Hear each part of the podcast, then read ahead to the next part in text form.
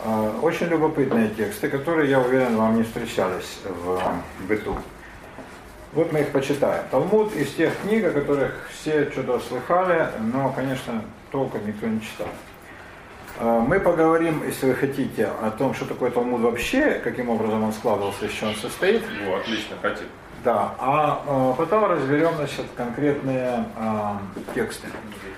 Э, подборочку ее делал я, и она субъективная, она из э, разных текстов. Тут есть Талмуд и есть так называемые мидраши. Э, ну, они отличаются. Что, э, что важно? Из э, вот этой подборки, как мне кажется, вырисовывается картина как бы многообразия э, талмудических текстов. Хотя, конечно, всего многообразия оно не исчерпает никогда. В Талмуде тексты самые разные, потому что это э, книга без, ну как литературный памятник, без жанровых границ. Само слово Талмуд означает учеба. И начал он складываться где-то в конце первого века нашей эры и сложился где-то к шестому-седьмому. То есть его писали лет 500-600. И к тому моменту, вот, как раз к торжеству ислама, его полностью и завершили. Его бы, наверное, еще писали, но необходимость полемики, уже не только с христианством, но и с исламом, а, принудила еврейскую вот эту вот ученую элиту, которая Талмуд составляла, поторопиться. Какие были предпосылки создания текста? Он уникальный в этом плане он ни на что не похож. И попытки его сравнивать, там, скажем, со святоводческой литературой, со священным преданием у христиан совершенно несостоятельны. Он не лучше и не хуже, он просто совершенно про другое и не о том. В основе любой религии лежит священное писание. В иудаизме это Танах, христиане его Ветхий Завет. Христиане добавили Новый Завет, получилась христианская Библия. Да? А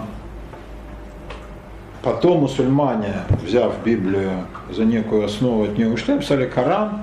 Всегда Священное Писание есть фундамент доктрины религиозной. А вот дальше начинаются, так сказать, ее комментарии в самых разных видах. В этом плане Талмуд на какие-то тексты похож. Но складывался он совершенно в обыкновенной обстановке. А евреи народ своеобразный. Ну, что тут скажешь? Значит, э, за 4000 лет что только не было в истории. И такое, есть очень много образов, разных образов, таких карикатурных жидов. В том числе такое трусливое, гнусавое, такое вот что-то с перхотью, маленькое такое, зашибленное, которое все обижают. А есть наоборот, жидяра, который всех там убивает, а, вот, гоняет бедных арабов, миллионы евреев гоняют малую горстку арабов. Евреев 6 миллионов живет вокруг Израиля, арабов 450. Просто так, для сравнения, для петливого ума вашего. Ну и так далее. То есть раз, в разное время были как бы разные образы. А для римлян еврей никогда не был э, несчастным, запуганным, плюгавым, а, таким вот э, существом из гетто, вроде там Янкеля из Тараса Бульба, да? Наоборот, они его изображали таким злобным чудовищем, каким-то кровавым разбойником, совершенно непримиримым фанатиком, поскольку они их хорошо знали. Римляне впервые столкнулись с евреями, когда заступились за евреев, где-то в 160-х годах до нашей эры. Рим тогда только еще поднимал голову, римский орел но уже все как бы понимали, кому власть принадлежит и с, с кем придется считаться. И римляне наблюдали, как евреи восстали против э, греко-сирийской династии селевкидов. Огромная империя с центром Антиохии, ну, нынешняя Сирия, Дамаск. Тогда не было никаких арабов, но арабы были, но это были пастухи, погонщики верблюдов, никто их всерьез не считал. Но был народ сирийцы, который просто исчез. А вот они вот жили вместе с греками на территории нынешней Сирии, и Палестина принадлежала им. Был царь Антиох Епифан, который в Библии назван корень зла, корень греха, шореш гора, отсюда это выражение корень зла, который не то чтобы он что-то личное питал против евреев, но они были как бы камешком, на которых переворачивался воз его империи. Он готовился воевать с Птолемеями в Египте, две супердержавы, а Палестина между ними – и он хотел добиться, это же э, путь, по которому пойдут войска, хотел добиться лояльности полной, чтобы они не делали вылазок против войск, чтобы снабжали фуражом, Ну, вы знаете, да, как оно бывает. Вот Наполеон на этом накололся. Когда население враждебное, то армии конец. А, и вот он хотел просто укрепить коммуникации. И в этом плане он действовал абсолютно разумно. Он, значит, с еврейской аристократией эллинизированной вступил в переговоры. Они, значит, сказали, да ладно, мы, разумеется, за греков. А народ ненавидел все греческое и э, был исключительно вот за старый, так сказать, режим. Ну, похожая ситуация, как сейчас в России. Да? Элита совершенно за одно, а народ абсолютно за другое. Да? Голосует правильным образом за своего вождя. А, это часто бывает и у всех народов. Вот на этом значит, накололась еврейская элита а того времени. а? Чем так реки насорили народу, что он... Они были символом, как сейчас американцы для России. Mm. Что, Америка ничего никогда в жизни плохого не делала России. Нет страны более дружеской для России. Греки не были уж так дружелюбны к евреям, но плохого точно ничего не делали. Но с греками ассоциировалось чуждое культурное влияние. Греки это театр а там мужики переодеваются бабами. Нельзя. Это прямой запрет значит, э, на переодевание, а это мерзость. Греки э, выступают в своих палестрах и в гимнасиумах, и там значит, голыми бросают диск, э, борются, бегают, а это разврат.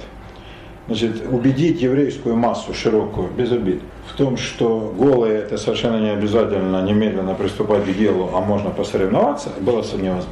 По их мнению раздеться, значит немедленно приступить к делу. И тут ни, никакие методы значит, убеждения на них не действовали. Греки это эллинизация, то есть, ну, как всякая империя, да, как сейчас американцы насаждают английский язык всеми средствами, и английскую, американскую культуру, от Макдональдса до доллара, да, от самолетов до фильмов, точно так же и тогда. Всякая империя стремится к унификации. И эллинистическая империя распространяла греческий язык. Говорит, ну вы же не будете спорить, что он самый лучший, правда? На нем все говорят, обойдите весь мир, и вас любой поймет по-гречески. Чего цепляетесь за свой жидовский? Ну кто будет? В Египет приедете, как вы будете разговаривать? А в Рим? А в Малую Азию? А на греческом вас все поймут. И значит, греческая одежда, э, греческий образ мысли, э, греческий вид у людей – и это очень контрастировало с э, еврейским традиционным. Евреи с бородами, пейсами, греки бритые, потому что с бородой же только варвары. Евреи с покрытой головой, греки нет. У евреев женщина закутана, у греков наоборот, она гордо несет все свое. Греки э, любители спорить по любому поводу, над всем смеяться, насмешники – похабники, охальники, все у них предмет театральных представлений, евреи со зверской серьезностью к любому ритуалу, религиозному, так-то нет. Вот, и попробуй, значит, там плохое слово скажи. Греки э, не верят в существование богов. Любимый лозунг греческой философии – богов нет, но э, их надо чтить. Хорошая фраза. А евреи помрут за одно значит, упоминание о Боге, готовы умереть и убить за имя Божье, ну, полная противоположность. Да, вот разные. Афины и Иерусалим совершенно в разных направлениях идут. А, поэтому, когда греки, значит, появились, они к Палестине относились точно так же, к Египту, или к Малой Азии, или к Сирии. Они понимали, что их культуру первенствующую, потому что это культура великого Александра, должны принять все. А, кто будет сопротивляться? Это же глупо. Еврейская скажем так, аристократия и имущественная, и интеллектуальная, они шли за греками, назывались митьявним, как бы эллинствующие, но народ их ненавидел. Конечно, народ в глубинке. Евреи были сельским народом, город был, собственно, только Иерусалим. Больше городов-то не было. А греки были нацией полиса, кстати, тоже городской. А сельские и городские ненавидят друг друга до сих пор. Это непримиримая ненависть, это конфликт цивилизаций. Значит, греки строят города. В городе театр обязательно, в городе мусион, музей, а там голые статуи. В городе Палестра и гимназия. И, значит, еврейские юноши, естественно, да, они э, хотят там выступать, ну, как люди. А выступать-то голыми, а евреи обрезаны. Их, над ними смеются, их не берут. Говорят, обрезание это кастрация. Хотя реально никто не верил, потому что какая кастрация, этих обрезанных у всех дети, жены, но э, как бы это постоянный предмет шуток. Хотя и сказано, что предмет шуток про обрезание кончился 5000 лет большой, назад. Большая проблема? Это была проблема, это было иное, разное. Да, разное. Женщины не могут этого понять, они не были в мужской бане. Если бы они были, то их бы быстро заставили отвлечься на что-нибудь. А так мужики же не смотрят, что вокруг. И что они видят. Другие говорят, что за же? Там вообще есть что-нибудь? А, ну, а то с чего вы такой? Откусил кто? По-моему, наоборот, это бросается в Это, это, это бросается в глаза всегда, естественно, да, э, да, обязательно. Но можно, конечно, ответить, как сказала Софья Моисеевна на вопрос, зачем нужно обрезание. Она сказала, во-первых, это красиво. Да, но это же не, не у всех такие эстетические нормы. Да.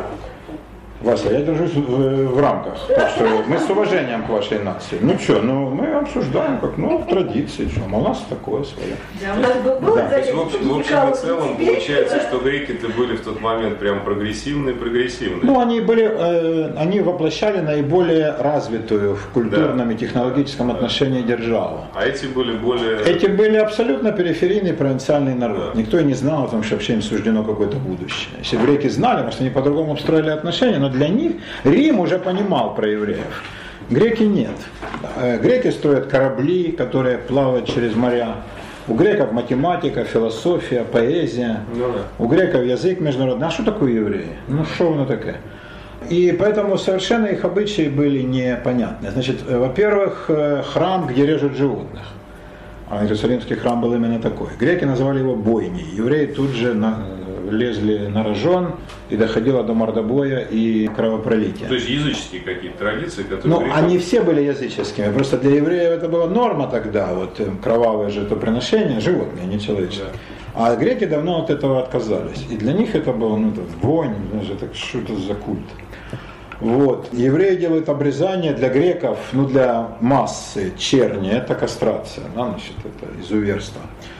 А евреи не едят каких-то животных. Почему не едят? Почему свинью не есть? Почему нельзя есть коня, верблюда? Ну хорошо, свинья грязная, а конь? Ну, чистейшее животное, да? Э, там, почему нельзя есть вот эту морскую всякую тварь, то, что называется seafood, да? Значит, вот, можно только в чешуе и плавниками. Куча запретов. Вина не еврейского он не пьет. Грек говорит, садись, хаем, выпьем, закусим, вот креветки, вот вин. Нет, нет. Почему нет? Что за дела? То есть они искренне обижались, да, а евреи нет. Значит, еврейский закон же отсекал всех от, э, от остальных, да, и вот через стол в том числе. Нравится девка, грек присылает сватом, говорит, ни в коем случае, ты за ней обрезана, да мы лучше ее утопим. Ну, это тоже, говорят, что это, блин. Да. И все это, значит, конечно, не способствовало. А евреи стремились к изоляционизму. Они искренне считали, что если их оставить в покое, они так думали, то как бы вот весь этот прогресс пойдет мимо них. Ну, конечно, это утопия и иллюзия. И в конце концов назрел конфликт между элитой и народом. А потом к этому усугубилось то, что Антиох, он собирается воевать и спрашивает, естественно, у элиты, так ваши ребята лояльны? Они говорят, конечно, заплатите да, заплатили. Для заплачивания дани пришлось э, взять бабки из храмовой казны. Ну, это в любом случае это значит святотатство. Это плохо вообще. Это плохо, да. Но хуже того, значит, когда первосвященник поднял вопль, заменили э, первосвященника евреем, у которого было греческое имя Николай. Ну, как вам сказать? Конечно, имя, ни рука, ни нога, ни прочая часть человека, но если бы русского патриарха звали Абдулла, как вы думаете, это вызвало бы энтузиазм? Или римский папа был бы, например, Давид Элизарович, да, или там Гамбаджаб Цебекович, я не думаю, что встретил энтузиазм. Ну, как бы, есть какие-то правила. А, поэтому, ну, первосвященник иудейского храма не мог быть Николаем, да? То есть и это вот это была последняя соломинка. Народ узнал, как зовут, и сказал, ну это вообще, да? Сказал, это пустяк. А то, что взяли деньги, да, что такое, это как бы, ну вот это была последняя капля. Антиох сказал, я хочу, чтобы все принесли присягу. Тогда же не было документов. Значит, присяга выглядела как? Возят статую императора, все ее целуют, приносят присягу, пять слов, после чего выпивают вина и закусывают. Все дела. Евреи сказали, нет ни в какой. Во-первых, статуя, а изображения запрещены. Во-вторых, мы не принесем никому присягу, это идолопоклонство и э, самый злобный вариант, так сказать, кощунства. Кроме того, вина греческого пить не будем и заедать вашим мясом тоже не Значит, раз нет, два нет, потом стали посылать отряды. Это было воспринято, он же не, не верил, что это из-за религиозных причин. Он так понимал, что они вступили в сговор и просто не хотят. И готовится бунт против. И он через сказал, давайте мы задаем этих, которые нет. В одном из городков Мадиин вспыхнуло восстание. Греки недооценили евреев, евреи вообще много, многие народы недооценивают. Сейчас очередным таким народом оказывается арабский. И это может ему дорого обойтись. Поэтому, если у вас есть родственники среди арабов, лучше предупредить. И э, восстание э, совершенно неожиданно для Антиоха, во-первых, сорвало ему весь поход на Египет, то оно растянулось лет на 15, и это была у него язва, прямо вот, э, гвоздь в сапоге. И такой геморрой. Он думал, это пустяки, послал войско слабое, было разбито, уничтожено, послал другое, то же самое, послал лучшего полководца Никанора, которого он готовил для похода в Египет, с гвардии, и их разбили. Вот тогда обратили внимание римляне. Для римлян военная доблесть была самым первым показателем. Бабки это их не интересовало, они же могли взять любое богатство. Религиозные споры их совсем вообще не трогали. Они просто подумали, скажи, какие ребята, выписывают грекам и сирийцам. Значит, надо заступиться, и мы потесним тем самым греко-сирийцев, отхватим территорию, это будет наш форпост. Да? И сказали, значит, э, греко-сирийцам о том, что вы сильно там, ну, потому что мы тоже тут недалеко. Евреи очень обрадовались этому и сказали, вы приходите к нам сюда, поставьте легионы, потом это их и подкосило. И Рим... Извините, ради Бога, а ничего не сказали, а государство было какое-то? Было, да, было царство. Царство. Да, значит, вот э, победившие греков династия Маккавеев, знаменитые, они назывались Хасманеи, но взяли имя Маккавеи от прозвища Маккаби, молот на врагов. Э, вот они стали царями. Они не имели права, были узурпаторы, но победители, кто их будет судить. Римляне встали легионами, и потом они потихонечку как бы оккупировали по факту эту землю, потому что, ну, уже, да, как союзники. Да? То есть им как бы никто не сопротивлялся особо. Да? А, вот. Это была, конечно, ошибка со стороны евреев, но а, уже потом было поздно исправлять. А уже против Рима, извините. Да? Ну а как? Э, это не греки. И, значит, у евреев вот, копилась злоба десятилетиями. На кого? На римлян. Значит, во-первых, римляне типа кинули их союзнические, вы же пришли. Э, ну это точно как у народов Восточной Европы против советской армии. Вы освободители, а что же вы оккупировали, надо, уходите, да? Э, что за освободитель, который остался, да? И вот к римлянам точно так стали относиться. Но попробуй их скинь. Во-вторых, римляне, ну это ж, э, римляне нация солдат. Что такое солдатня и когда она хорошо себя вела? Это пьянство, это проституция. Естественно, они держат свиней на святой земле, потому что свинья, свинья самое экономичное животное. И это вызывает везде эксцессы. Всегда. Значит, пытались римляне навести порядок, э, как-то там э, призвать солдат порядку, евреев как-то приструнить. Но это было безнадежное занятие. Понятно было, что полыхнет рано или поздно. Вот из-за из невозможности скинуть Рим очень э, усилились мессианские настроения, потому что ну, человеку невозможно. Но это страшная военная машина, при одном взгляде на марширующий легион всех опускаются руки, ну как ты будешь людям? Завоеватели полумира. Реально против Рима было никуда. Ну, как вот как англичане, да, в 18-19 веках флот английский входит в бухту, все успокаиваются. Не надо стрелять и все. Да? Ну, как-то так.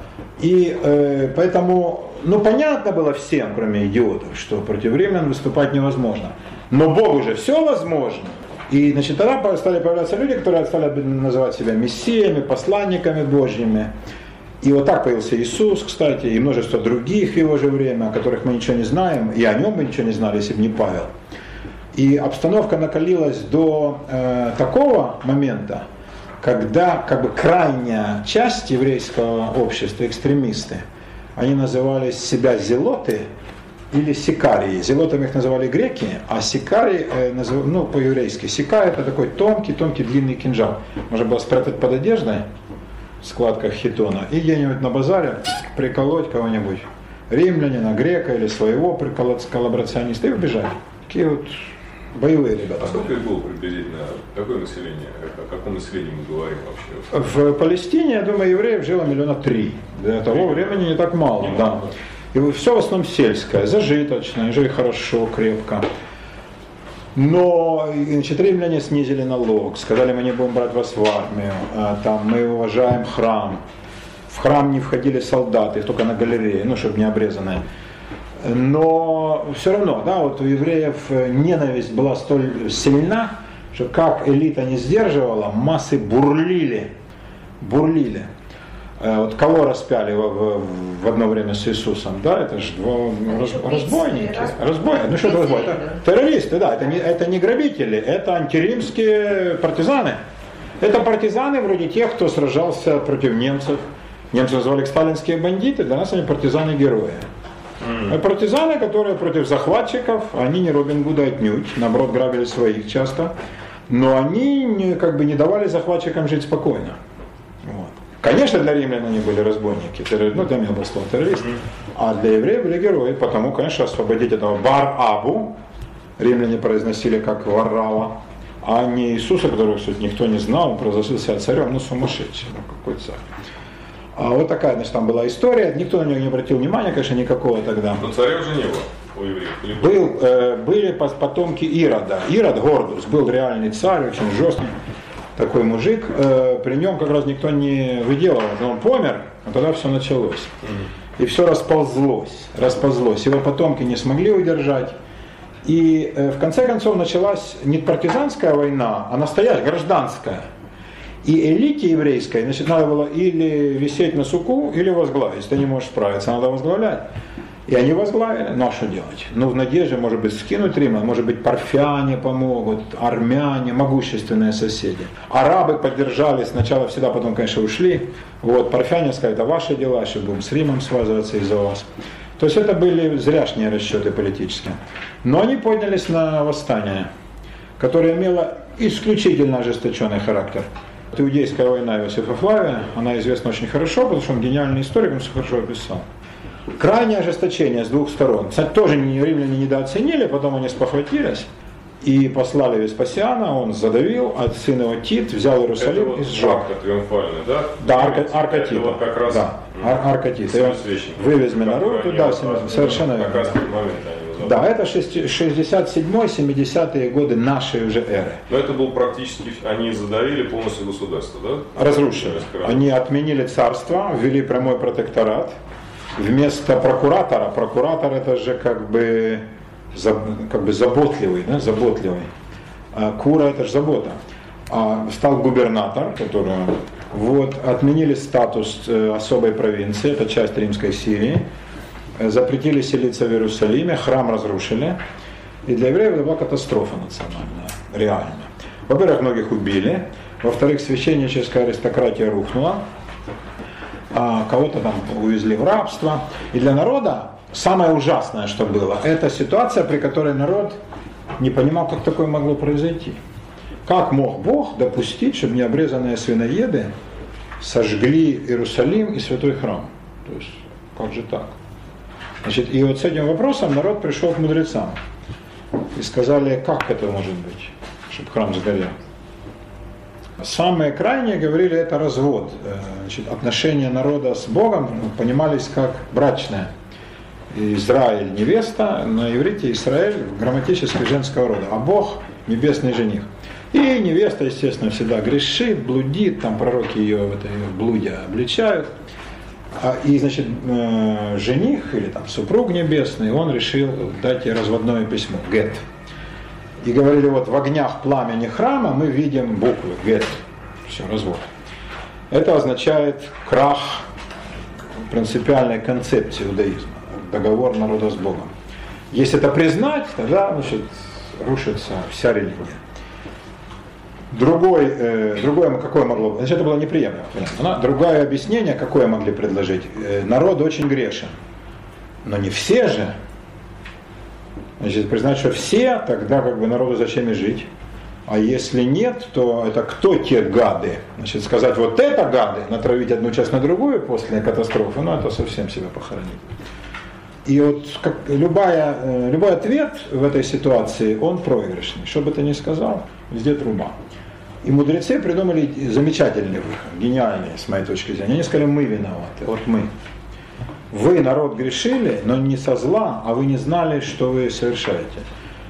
Вы думали, что вы нарушаете малые запреты, незначащие, незначащие, несущественные, а в глазах Бога они были громадные и велики.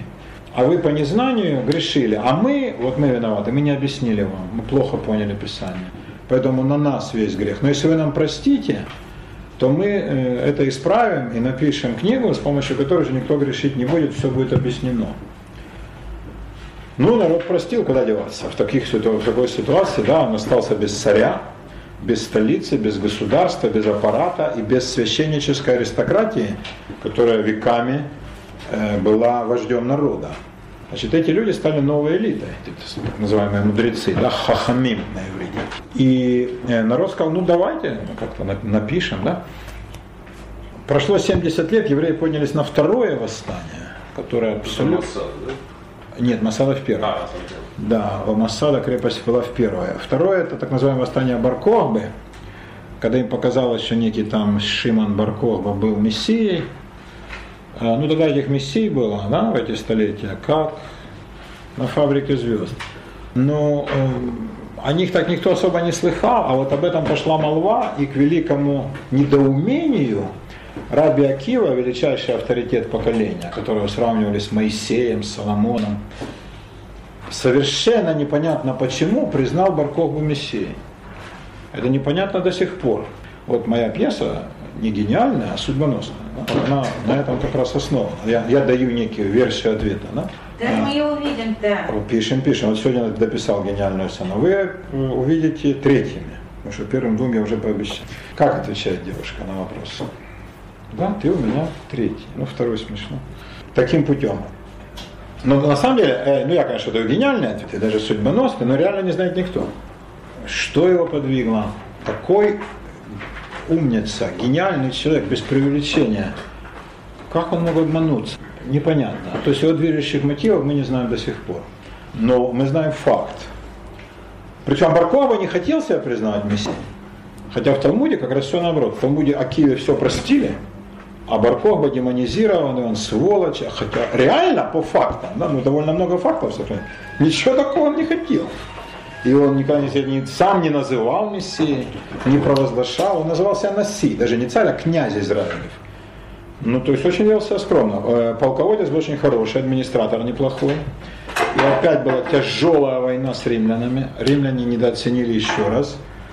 Четыре года император Адриан не хотел воевать. Он воевал в Британии, но когда евреи э, истребили полностью два легиона, до единого человека. То, да. А легион это Легион это пять тысяч. Для тех времен это очень изрядно. Легион это очень серьезно. Это, это мощнейшая вещь, да. Это профессиональные э, Да, и причем римская, это не фуфло, не арабская конница и сирийские добровольцы, а римские ребята, да, бойцы.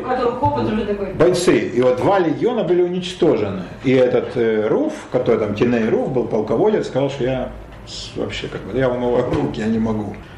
И Адриан сказал, фу, флот и руф, ну ладно. И, значит, снял лучшего полководца Юлия Севера. Э, и тот из Британии приперся, оставил там... С каким настроением? Ну, то естественно, да. Э, взял лучших, там, оставил там э, каких мог. И, ну, этот разобрался, конечно. Этот разобрался. Но уже разобрался он по-честному. То есть, ну, стало понятно, ну, два восстания за 70 лет, ну, ребята, ну, вы не обижались, ну, причем Адриан как бы тоже ничего личного не имел, но евреи живут во всей империи. Это значит в Александрии, в Коринфе, в Риме, везде повторяют, наши победили ихних. Значит, на рынке приходят греки и говорят, блин, жиды победили. Нет, мне точно сказал, Хайм не врет. Приходит армянин, приходит египтян, что что начинается в империи? Значит, надо было задавить так, чтобы все поняли. И он так именно и задавил, потопили в крови. Баркохба погиб там в крепости Бейтар. У севера он был такой человек масштаба Наполеона по полководческому таланту. Он, э, Юлий Север. Ну, крупнейший полководец той эпохи. И он выбрал правильную тактику. Он их разрезал, разрезал всю страну, сделал дороги непроходимыми. Вот, и по, по, э, по частям всех разбил. А, и те сдвинулись, а евреи же не хотели принимать генерального сражения и они все сбились потихоньку в одно место. Начали принимать сражение, ну это гибель, или отступать, отступать, отступать, в конце концов, в одной крепости он их осадил и там добил. И вот после этого стал вопрос, а как вообще жить дальше?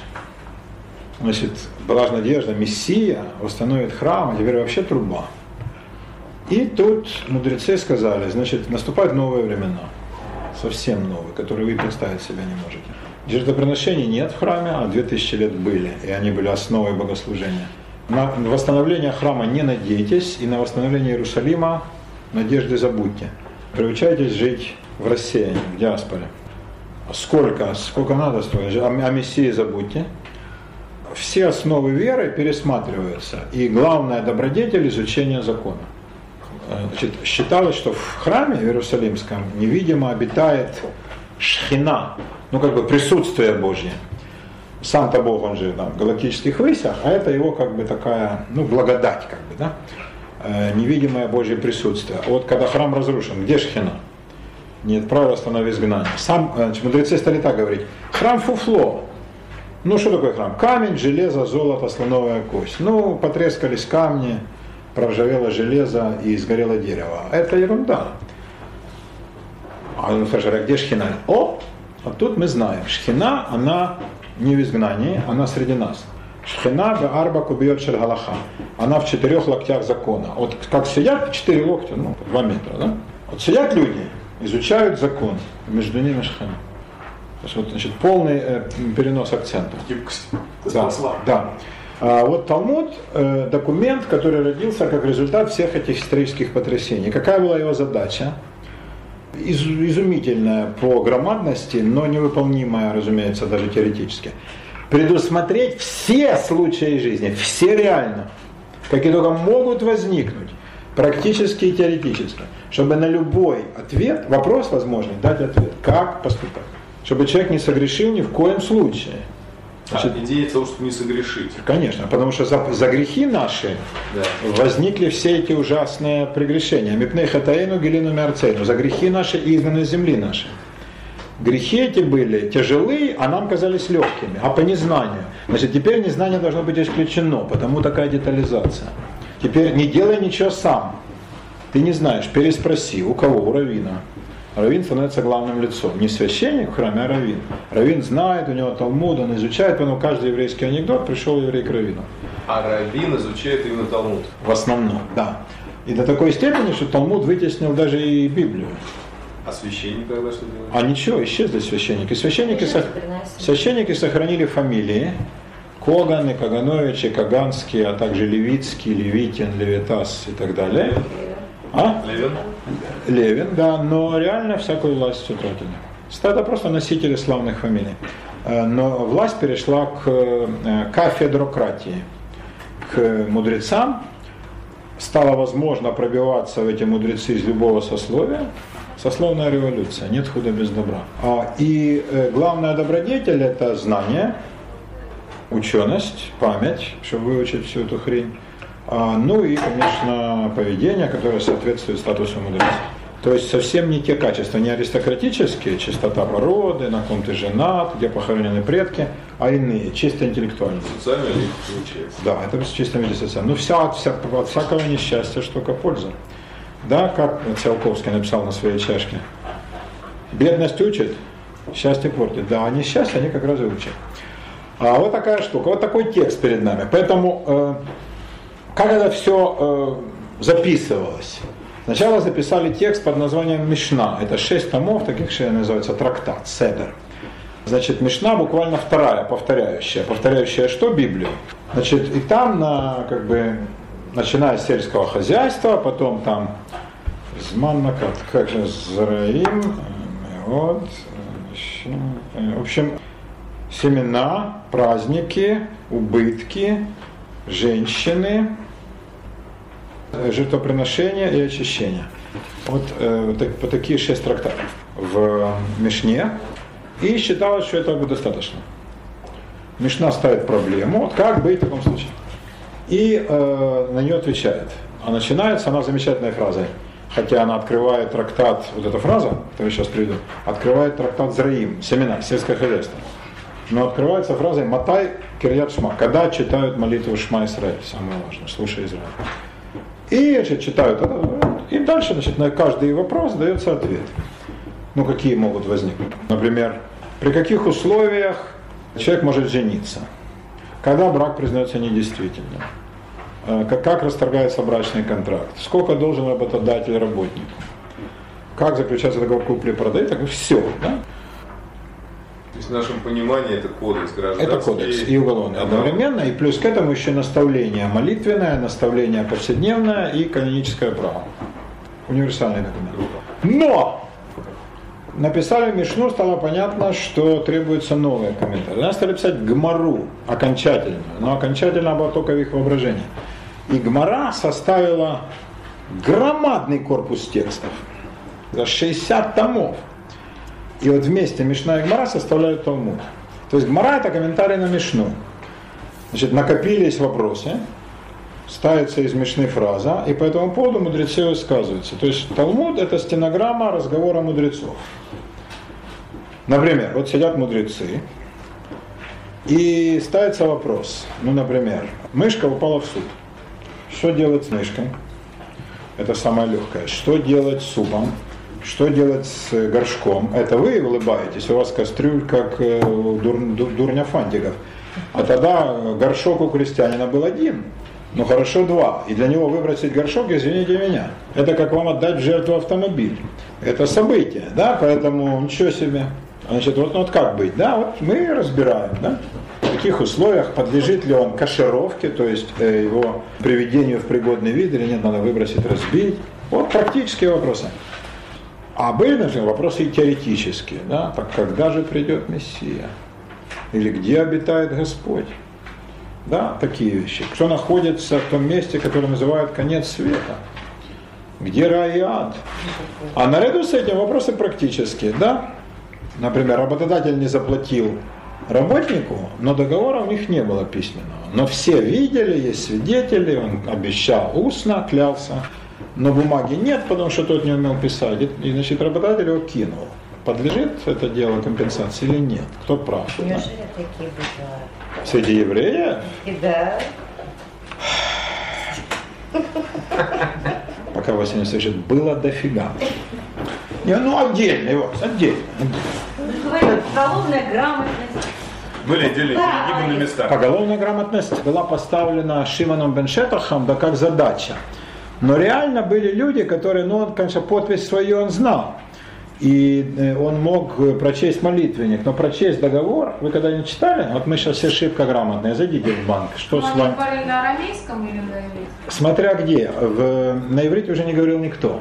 На иврите только писали. Иврит уже стал языком учености. Уже во времена Иисуса на, на иврите. Иисус же говорил, он иврит. Нет, Иисус не знал. А Потому-то его и не признавала ученая элита. Он говорил на арамейском. С галилейским акцентом. Вот-вот, он с Галилеи пришел. С Галилеи. А галилейский воспринимался как сельский, как деревенский, да, как сейчас вот у нас в Москве украинский, да. Вот царь пришел, сказал, ребята, ну, пожалуйста, ну не надо, ну, давайте вот жить в мире, да, ну, конечно, есть акценты, которые хорошо воспринимаются, да, например, англосаксонский или там прибалтийский, а этот никак. А Он говорил на арамейском. Иврита он не знал. И фарисеи, которых он так, значит, против которых он, они как раз на иврите читали и умели разговаривать, а он нет. И поэтому их- А иврит почему не изучался? Он уже был просто... он изучался, но Иисус же нигде не учился формально. А, а всякий язык выходит из употребления, да, как на старославянском, да, на всяком языке всему есть свое время. Все стареет и заменяется. Арамейский заменил иврит.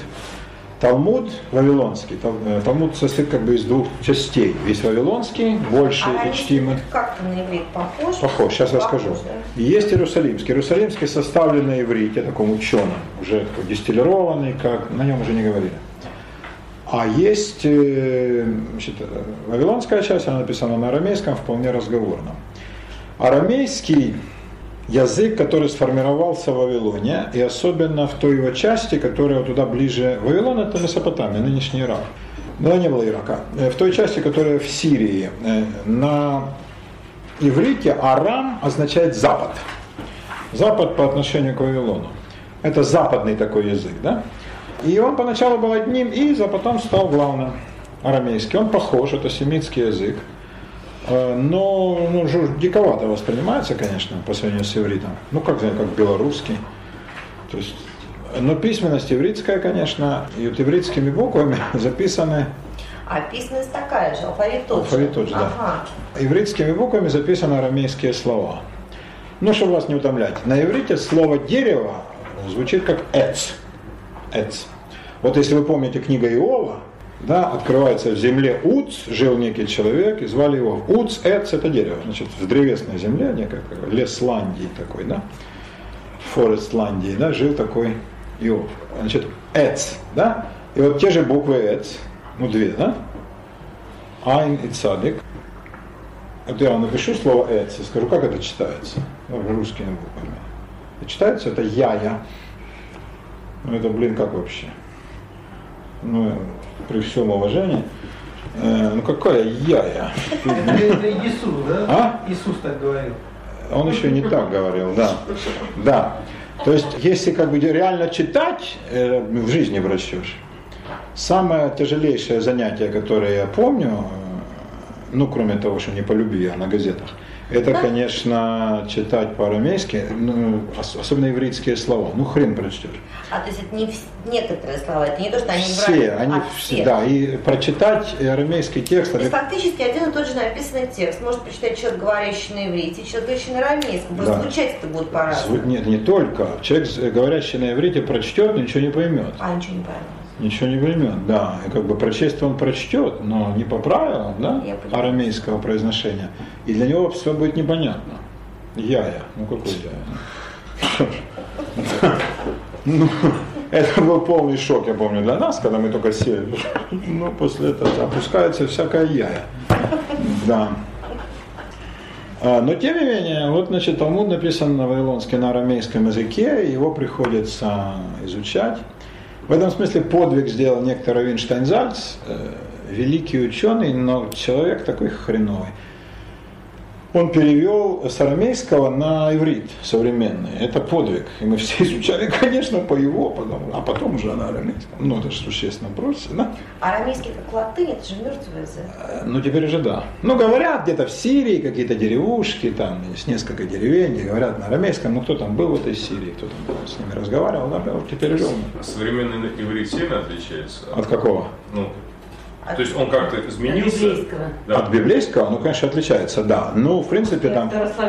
Нет, наверное, меньше. Царь Давид бы, как бы появись он на улицах Тель-Авива, он бы понял. Он бы понял, да? Да, но его бы понимали с трудом. Поначалу, пока бы он не привык к сленгу, да?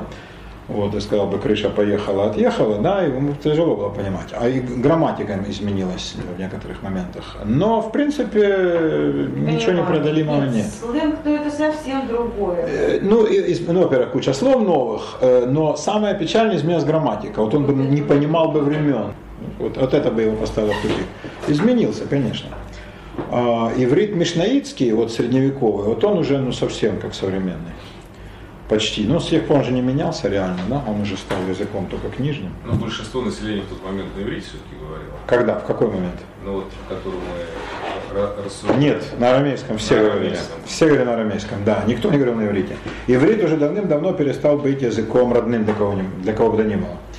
Все говорили по-арамейски, евреи. Ну, и были какие по-арабски, а в Александрии по-гречески, естественно, а в Риме по-латыни. То есть к тому моменту евреи уже стали народом, который э, где живет, на том языке говорит. Mm-hmm. Да? И эта ситуация продолжается до сих пор. Mm-hmm. Да? А, но арамейский был для них, ну, может быть, поближе остальных. И потом вавилонская диаспора была мощнейшей, богатейшей, как сейчас американская. И в этом смысле арамейский, конечно, им изучался. Вот такой вот текстик. И э, чтобы представить еще, как бы, да, как, э, какие пласты есть в Талмуде. Есть тексты галактические, это закон. И есть агада, это рассказ. Э, все, что касается закона, я все выбросил нафиг. Но это невозможно. Абсолютно, да. Это мышка, мышка упала в суп, как определить кошерность желтка по количеству, по размеру кровяного сгустка, а в каком случае коровий выкидыш считается пригодным в пищу. Ну, ну а случаи там как бы, например, кошерность свидетеля, в смысле пригодность, да? Какой свидетель, чьи показания принимаются в суде? Это можно охренеть. Вот это, это совсем серпом по, по молоту. Не-не-не, не в этом дело. Значит, э, для еврейского судопроизводства личность свидетеля очень важна. И надо было допросить с той и с другой стороны, у них было состязательное правосудие. По три свидетеля, не меньше. Если меньше, уже были сомнения в деле. Значит, и каждая сторона говорила, но этот свидетель неправильный. Потому что на выведе, да, он получает преимущество. Задача, э, ну скажем, это у них называлось категор и санегор, ну, а прокурор и адвокат. Любой из сторон, тяжущихся, была э, вывести этих э, из игры. А задача судьи, судьи была понять, это как бы гнусная подстава или реально свидетель не канает. И это можно с ума сойти. Ну, то есть там, получается, да? что живя все-таки в разных да, государствах и, а, с одной стороны, подпадая под влияние тех законов, которые были в этом государстве, была еще вторая история, то есть законы, а, описанные Талмудом, которые тоже э, в жизни используют. Никакой первой не было. Евреи жили исключительно по своей юрисдикции, и э, как бы история окружающих народов – как они думали, их не касается. Она, конечно, касалась. Вы имеете в виду, что евреи, которые жили в Александрии, а не подпадали под, под, под греческую юрисдикцию? Греческую нет, под римскую да. Греков они не праздновали. Под римскую попадали, да. но разные императоры, сначала Калигула, потом Клавдий, потом э, тот же Адриан, они делали постоянно послабления. Да, да, разную степень свободы давали. Да? да, да, но как правило они стремились не ссориться, потому что, но с евреями вообще не лучше не ссориться, это я вам по опыту, ну Василий знает. Тяжба может быть да. между двумя евреями, между евреями Нет, между двумя евреями ни, ни, никого не волнует, это внутри. Вот если сва, э, смес, между евреями и греком, да, евреями и египтянином. Да, да, Египтянин приходит э, к греческому чиновнику и говорит, еврей меня обидел на тому таможня в Александрии, а вся таможня, естественно, была в руках. Вы понимаете. Что такое Александрийская таможня? Это же Нил, это вся Африка и половина Индии. Это слоновая кость, это черное красное дерево, это звери, бешено ценились. Римляне платили бешеное бабло за зверей живых для игр своих, да? Это шкуры звериные, это благовония, благовония вообще, это как, как сейчас наркота. Это из Индии иной раз привозили китайский шелк, бешеные деньги. Это индийские товары, значит, в основном это слоновая кость и драгоценности. Ну, представляете себе. Это ребята сидят крепко. И они ни за что эти должности, конечно, не отдавали. И деньгами, и оружием они это значит, э, защищали. Это называлось у них речная стража. Ну а египтяне и греки, они, естественно, значит, пытались как-то своих там продавить и там против злоупотребления чиновников как-то выступить. И вот они идут, например, к греку, который, э, ну, вроде как префекта города, городской голова, и говорит, вот еврей меня обидел. Тот еврей вызывает в суд. Еврей говорит, я к тебе в суд не пойду, пока мой суд не вынесет по этому поводу решение. Начинается тяжба. Да, значит, жалуются римлянам. Римляне говорят, да сейчас пошлем манипулу, это 400 человек, и разберемся на раз. Римляне были простые ребята. Говорят, не-не-не, не в этом дело. Евреи заносят бабло и говорят, ну вы же понимаете, на чьей стороне правда. Вам известно, злобность греков, их коварство, да их склонность к клевете. Кто говорит, конечно, известно, да. Потом приходит грек и говорит, ну вам про жидов уже все понятно. Говорит, мне это понятно, но вот это, ну нет, это мне непонятно. Вот. И, значит, как бы вот на этой почве да, была такая взаимная, но, э, взаимная неприязнь. Но ни одна община без другой жить не могла реально. Потому что греки моряки рыбаки, и как евреи товар перевезут. А у евреев в руках торговые связи, и без евреев в Александрию не повезут. И как тогда? Значит, это, тут все было связано. Они, ну такое э, равновесие, как потом евреи умудрились создавать во всех городах, нигде их не любили. Но без них нигде было нельзя. Без них нельзя было обойтись. А, и, ну, естественно, еврейский капитал рос всегда, и тут же начинал, как всякий капитал, диктовать свои условия самым неприкрытым образом. А, но поскольку все народы неподкупны, то это, как правило, удавалось. Вот такие дела. Поэтому, значит, один, один из пунктов обвинения против евреев, евреи, где евреи, там коррупция. Евреи чужих законов совершенно не чтили. Это было совершенно похрену, какой закон у греков, египтян, у римлян. Для них подкуп чужого чиновника не считался преступлением. Своего нельзя. Но чтобы выиграть дело в чужом суде, Василий, ну что было, то было. То есть можно заносить любое бабло. То есть не сам факт подкупа, а подкуп своего нет, нет, не на, на Своего это подкуп, а с чужим все можно. Чужим все. Убивать нельзя только. Убивать нельзя, подкупать святое дело, подарок.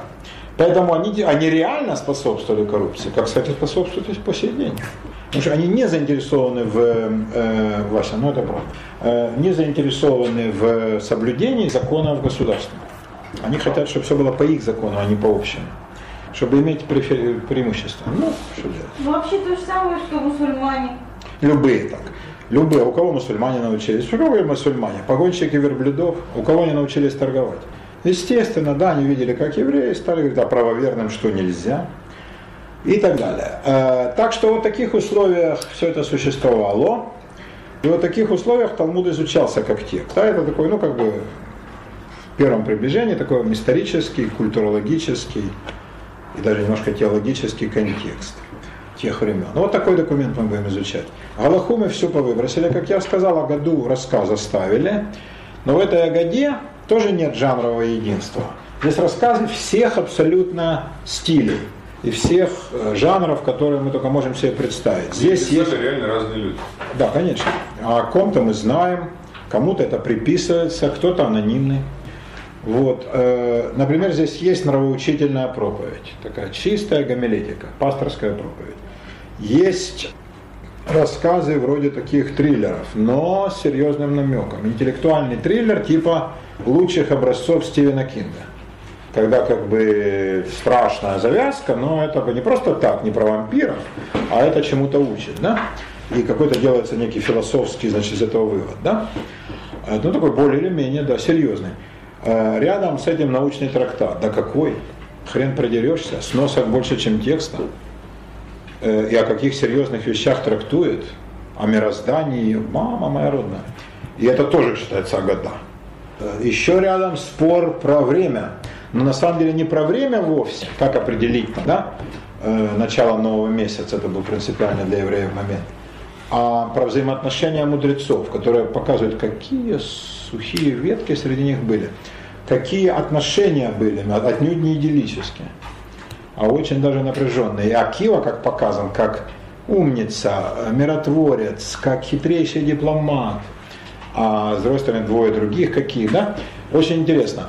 А, И вот как они вели себя в ситуации, когда как, или уступить, наплевать на самолюбие, или пойти на рожон, да, вот как бы такая вещь. Еще дальше два совершенно изумительных отрывка а, про ну, ярмарочная проповедь, да, это жанр вообще сейчас исчезнувший, но с виду простая, а так очень хитропопая. Мы разберем ее обязательно, да, с чего это там они такое вдруг говорят. А потом там есть два рассказа абсолютно фантастических а, про легендарного раби Ханана бен Закая и про, э, э, как бы объяснение исторических процессов, почему народ постигает бедствие. Да, такая история София на фантастической основе. И, наконец, завершается все, ну, в этой тетрадке, трактатом Гетин, это разводные письма, где сидят мужики, мудрецы. Я так себе представляю, что они спорят, ну, как бы, вот они разбирали весь день разводные письма и случаи о разводах.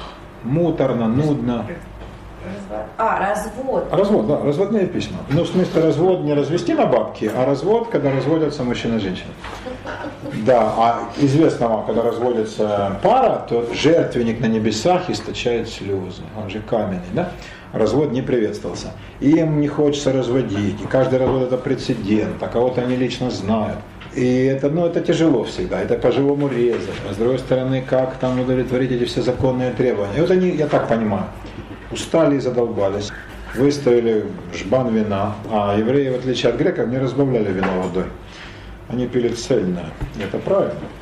И стали, как я понимаю, ра- разговаривать, а кто на свете гаже, мужики или бабы? Вопрос, который всегда сохраняет актуальность. Ну, Интересно, какое мнение было у мужчин. а там были только мужчины, там же женщин не было. Но там очень неожиданный оборот принимает разговор. Э, Первый начинает говорить про, вообще про гомосеков. Неожиданно совершенно. Да? Второй там какую-то мелодраму. Третий разбойник, от которого все ждали, что он скажет «все бабы». А он вдруг поет гимн, такой возвышенный гимн женщине. Кто бы мог себе представить?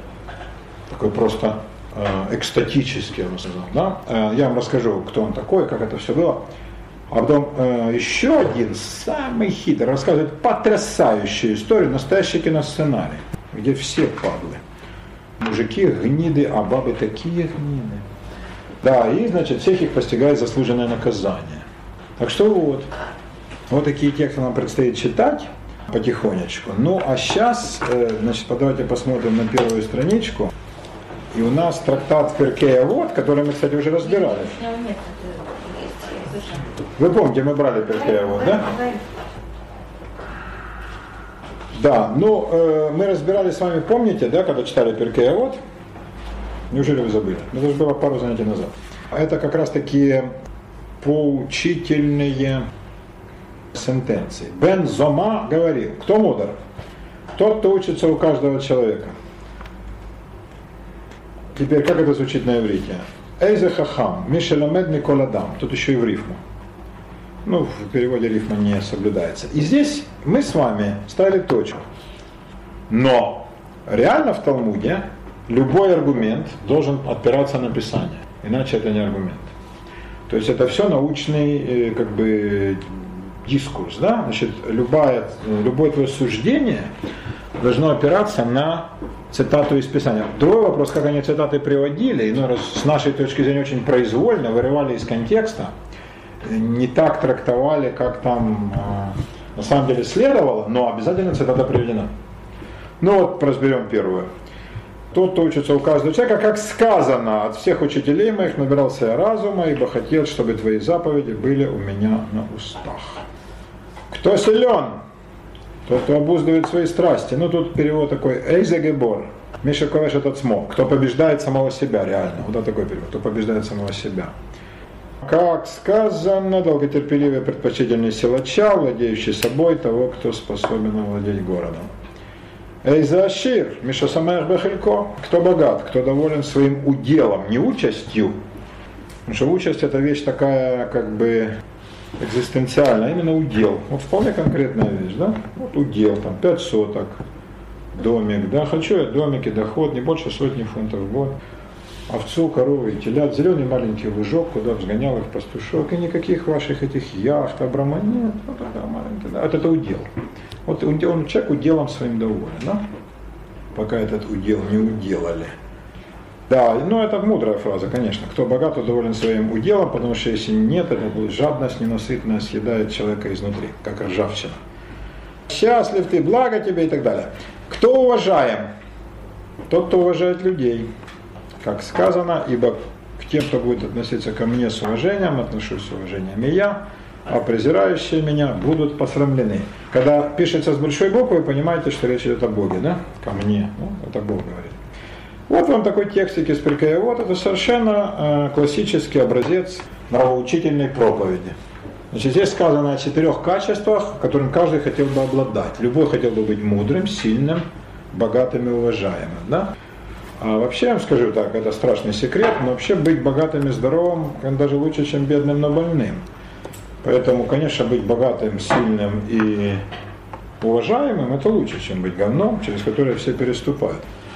Но вот кто достигает этих качеств? Вот у эм, авторов этого трактата, у них вот такая своеобразная точка зрения, да, на этот счет. Умный тот, кто учится у каждого человека. Это интересно. Э, как по этому поводу потом развил эту мысль Кабала? У мудреца научиться несложно. Ты научись у дурака. Научись у любого, кто рядом с тобой. Кстати, Каббала э, как, как э, возникла относительно Талмуда? Она шла параллельно ему. Некоторые мудрецы Талмуда разделяли каббалистические взгляды, некоторые А, нет. она же была в эти времена. Она, конечно, была, да. Была Она, раньше? была- она была гораздо раньше. Другой вопрос, что кто-то из э, мудрецов, практиковавших Кабалу, здесь упоминается как законодатель, да, как трактователь Писания, как учитель, а э, другие, скажем, из тех же, кто тут упомянут, они совершенно Кабалой не интересовались и не проявляли к ней интереса. Значит, например, Акива упомянут в обоих Талмудах, Иерусалимском и Вавилонском, больше всех вообще людей, больше него упомянут только Бог. Но из людей он чаще всего. Он каббалист. А, например, вот, э, ну, скажем, Бен Зама, он не был никогда каббалист. Там жил одновременно с Акивой. Или там Раби Тарфон, который сказал другую фразу. Вот такие дела. Ну, по этому первому текстику есть у вас вопросы? Нема? Можем смело почитать второй. Мидраш, дв- давайте сразу на второй странице. Текст номер два, но на второй странице. Мидраш Дворим Раба, 9 дробь 1. Написано АП, это не Associated Press, а авторский перевод. Мой. То есть, какой? Гениально. Вот, Судьбонос. наконец. Нет, нет, судьбонос. Нет, это, это гениально. Нет, судьбонос. Перевод не может быть судьбоносным. Он гениальный, Знаешь, гениальный, да. Выше там э, перевод вы потом прочтете, он такой, э, Это не мой, он не гениальный. он не гениальный, он не может быть гениальным, да, но он реально хуже моего по всем параметрам. Что такое мидраж? Это целый пласт еврейских комментариев к Библии. Ну, как вам сказать, такие, э, как сказания, что ли, как легенды. Были комментарии строгие, а были комментарии такие фантазийные. В принципе, Мидраж должен выводить новый закон. Как сказки и быль. Нет, совсем не так. Совсем не так. Ну как вам сказать? Ну как, вот как.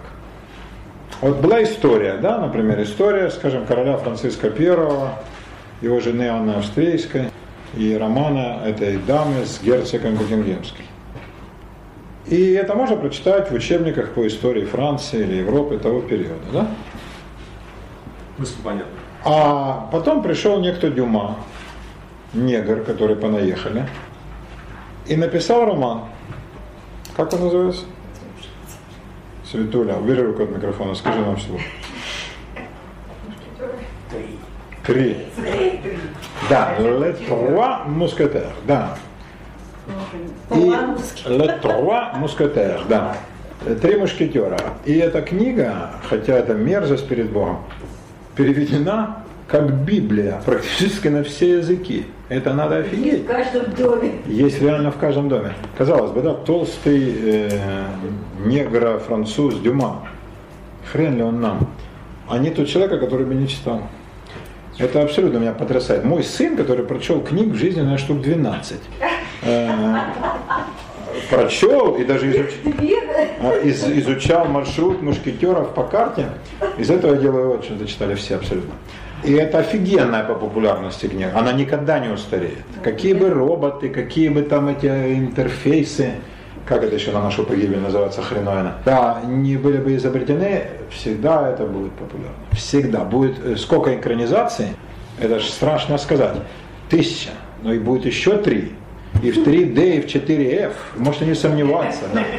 И это всегда будет популярно, будет инсценировать, и я не знаю, что это будет абсолютно. Это история.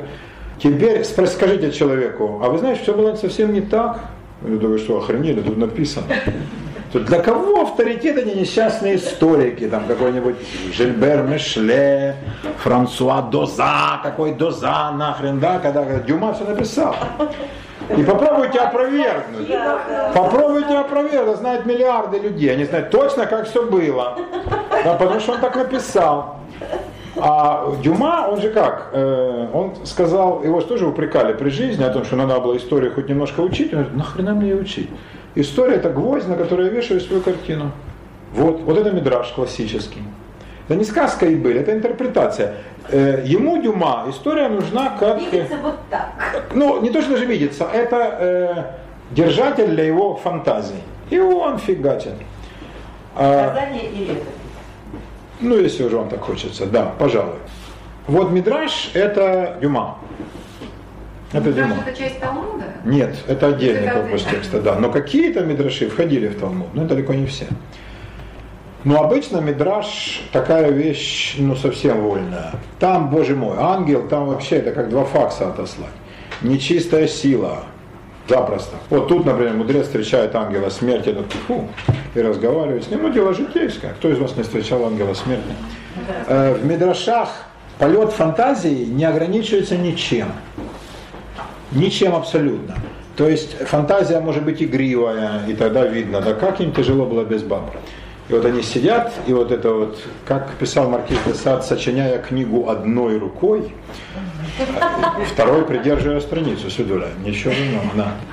Да, а одной пишет, а второй просто держит книгу. значит, тут они придумывают всякие рассказы. Иногда такие игривые, иногда такие откровенно антиженские, ну, в монашеском духе, чтобы, значит, скрыть свое снедающее их желание. Иногда фантазия билетристическая и очень хорошая. Есть мидраши перлы словесности. Перлы. Кая работа со словом. Они очень любили игру слов. В переводе, к сожалению, очень трудно передаваемо. Великолепно вы, сюжеты выстроены. Есть мидраши шедевры. Есть такое фуфло. Ну, просто ужас. Э, Абсолютная бредятина. Это уже не фантазия, ну просто бред, да? Э, Никакой там логики, ничего, естественно, нет, это их вообще никогда не озабочивало. Самые разные люди. Самые разные люди. И Мидраши в основном для чего писались? Они писались для проповеди. Они писали, это гомилетика. Надо каждую субботу Равину что-то говорить. А он же не может делать ничего того, что делает поп в церкви. А поп, толоконный лоб. А, теперь уже не поп, теперь же купец со столов толоконный лоб. У попа в распоряжении хор, пламя свечей, великолепно выстроенный храм. Да, богослужение это театр. Византийская в особенности, католическая меньше, но тоже. А что было, а, значит, раз христиане делают, евреи, естественно, тут же это вычеркивают. Хотя в храме была и музыка, и танцы даже были, как часть служения, и огни, и все. А тут, значит, ну, это храм тот, который был разрушен. который был разрушен, да. А теперь синагога. Еврея собираются каждую субботу, а из выразительных средств только слово. Все остальное запретили, почему? Что христиане применяют. Блин. И что делать бедному раввину? Ну, есть такие более речистые, а есть совсем нет. Но он такой благочестивый парень, ему надо сказать, чтобы его слушали.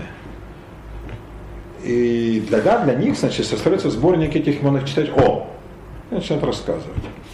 И начинает рассказывать. О, о чем? Мидраши о разных сюжетах. Но для того, чтобы люди слушали в субботу утром, не позавтракав, они, исполняя заповедь, как подобает, приперлись в синагогу. Первый А стих... Э, Миньян, да, многие путают миньян совсем с другим словом. Да. В поселении, где я жил, написали, требуются добровольцы на утренний миньян. Набежала толпа. И говорят, а где? А это в пять- в 5.30, да. Они реально думали, сейчас подвезут крас... Ничего похожего. А, бородатые мужики говорили, вот молодцы, молодцы. А потому что миньян же 10 человек, они пока не отмолятся, же не могут уехать, да? Вот это те, кому на алмазную биржу было там добираться. Э, Ну так вот, значит, люди приходят в субботу, но не в 5.30, да, в субботу же надо, гуманным утром начинается, где часов с 9. Ну тоже, вот он сидит, ну что хочется еврею в синагоге? Поспать. Не всем, не всем. И Равина задача его разго- растормошить, э, сделать так, чтобы он вовлекся, чтобы он слушал. Это ж так тяжело. И главу, конечно, которую читают, он знает наизусть. Ну, с детства. Что ты скажешь ему такого? И поэтому авторы Мидрашей, они безошибочно поняли главный закон билетристики. Есть две темы, на которые всегда будет интерес, всегда будут о них слушать. Это эрос и танатос. Это любовь и связанный с ней процесс. Как он называется? Как-то на «с». Люб- Любовь и процесс на «с». Сочувствие. Сочувствие, точно, да, да, да, да, да, да. Глубокое, глубокое. Я вам глубоко сочувствую, да. И начинается процесс сочувствия. А второй это смерть. Значит, вот Эрос и Танатос, да, об этих двух темах будут слушать всегда. Тут все. Мо- Есть еще бабки, деньги, но о деньгах нельзя в субботу. Поэтому этот важнейший для еврейской жизни компонент исключается. Поэтому значит, можно говорить о любви и о смерти. Но это надо умело подать. Просто любви и о смерти, надо красиво. Это два вечных сюжета, но один билетрист пишет, мы офигеваем. Да, а второй, я говорю, ну блин, ну, это в тысячу раз было, читать мы не хотим. Точно так же и Мидраж.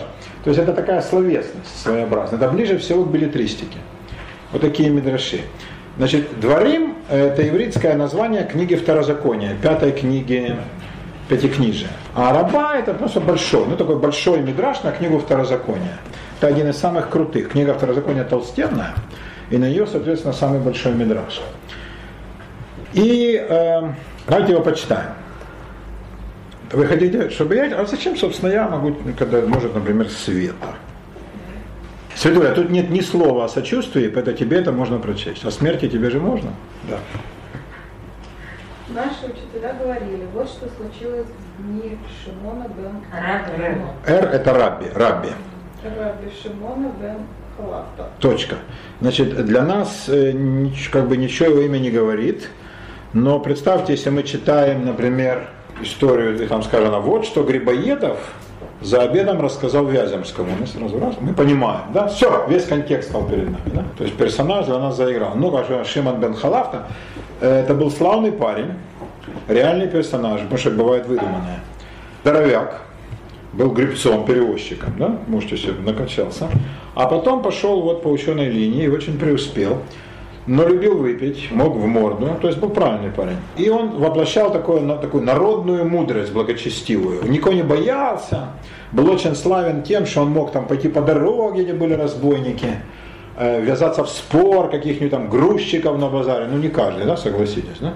И они потом утихают и говорят, ну ладно, ладно, расскажи как надо, да? То есть он был такой парень. Шимон бен Халафта. И как ученый он был не очень. Но с ним связана куча приключений, потому он любимый их герой. И вот что случилось в его дни. Что? А почему э, говорят то Рэби, то Раби? Нет, надо говорить, вообще, Рэб, значит, есть Рав. слово рав. Рав означает большой великий. Рав это звание. Рав означает большой великий. В русском произнесении стали говорить раввин. Или по-украински рабин, или по-польски. Это то же самое. Да, отсюда Рабинович, известнейшая фамилия. А рабби это обращение, это означает учитель мой. Рав – это большой великий, но когда это обращение, это означает учитель мой. Великий в законе, великий в Писании. Рабби – это обращение. Слово «рабби» из обращения стало титулом. Стало титулом. И э, подобно тому, как мудрец, хахам, вот был титул старейшина, который присуждался э, совсем даже не старым людям. Был титул мудрец, причем именно титул. Вот Хахам это была должность, должность мудреца. Да? Была должность рабби. Это был человек, которого допускали на заседание Синедриона, или когда Синедрион исчез на заседание Академии, и к его мнению прислушивались. Были ученики, они сидели на задних скамьях, их мнение никого не интересовало. Были рабби, которые сидели в средних скамьях, и на передних сидели хахами, мудрецы. И в сложных вопросах, когда требовался консенсус, спрашивали сначала мудрецов и так далее. А праведник, садик? О, это потом возникло. Цадик это возникло на тысячу с лишним лет позже у хасидов. А тогда праведника, это было ну, как бы качество человеческое, но это не было никаким званием. Тогда ценились интеллектуальные дела. А праведность, она прилагалась. Все упоминаемые здесь, они уже Все звания. рабы, да, конечно. Это да. звание. Это звание. Да, в учениках тут как бы не, ну как бы вот мы читаем о войне, естественно, там все офицеры, да, ну кто не солдаты. Но тут о солдатах речи нет, все офицеры. Это уже все люди как бы, да, в авторитете.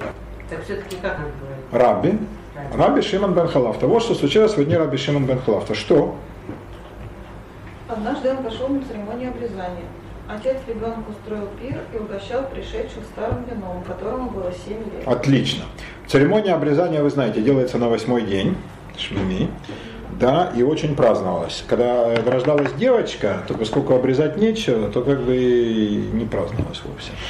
А мальчик, естественно, это вызывало взрыв энтузиазма. Во всех культурах традиционных рождение мальчика это было событие, рождение девочки, ну, не несчастье, но окей, потому что не, не удушить же ее. Да, да, хотя в некоторых культурах девок удавливали реально, потому что от них, от, это же ей приданное копить, а пацан помощник хозяйства. Значит, обрезание это была процедура. Ребенок, он же 8 дней, ничего не понимает, плачет, а взрослые это веселье, это угощение, это некое событие. И вот хозяин угощал чем? Сколько ему было лет? 7. 7 для, даже для нынешнего вина, я вам скажу срок. Но что такое было тогда? Ну, такой экскурс маленький. Вино, оно же, если ты его оставишь, оно ж пойдет процесс дальше, оно будет уксус. Оно будет уксус. То есть вино надо пить молодым, но сколько ты его выпьешь? Ну, три бочки. Да? А остальное начинает прокисать. Поэтому задача вино сохранить. Консервантов тогда не знали. Знали только несколько. Например, обмазывать бочки смолой. Но оно и там все равно процесс шел. Э, Греки лучше всего этим владели. У них была такая глина в предместе Афин, которая называлась церамика. И там они делали свои эти амфоры. Если обмазать внутренний слой амфоры вот этой специальной глиной, эта глина выступала в роли, я сейчас скажу ужасное слово, ингибитора. Да, она замедляла реакцию.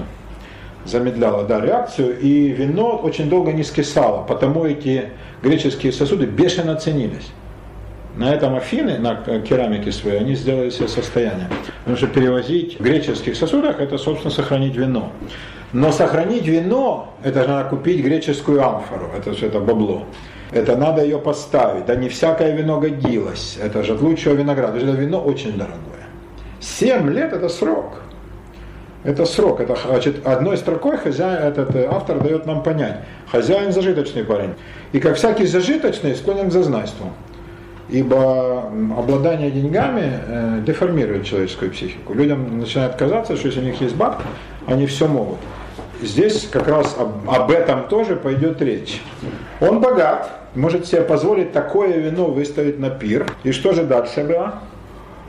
Он, отец, говорил, «А, из этого же вина я налью вам чашу на брачном перу моего сына. Здорово, да, мальчику 8 лет, он говорит, Дней. дней, пардон, а я, значит, и налью на брачном перу, но это, значит, должно быть пацану минимум 18. Раньше не женили, значит, 18 лет еще, вину будет 25 лет. Это сурово. Такие вина были, 25-летние выдержки, они стоили таких денег. Можно было купить реально дом в Риме, не то что в Иерусалиме, за амфору такого А они вина. были как-то реально вкуснее обычно. что Не могу сказать. Я думаю, не все. Может, что-то искисало.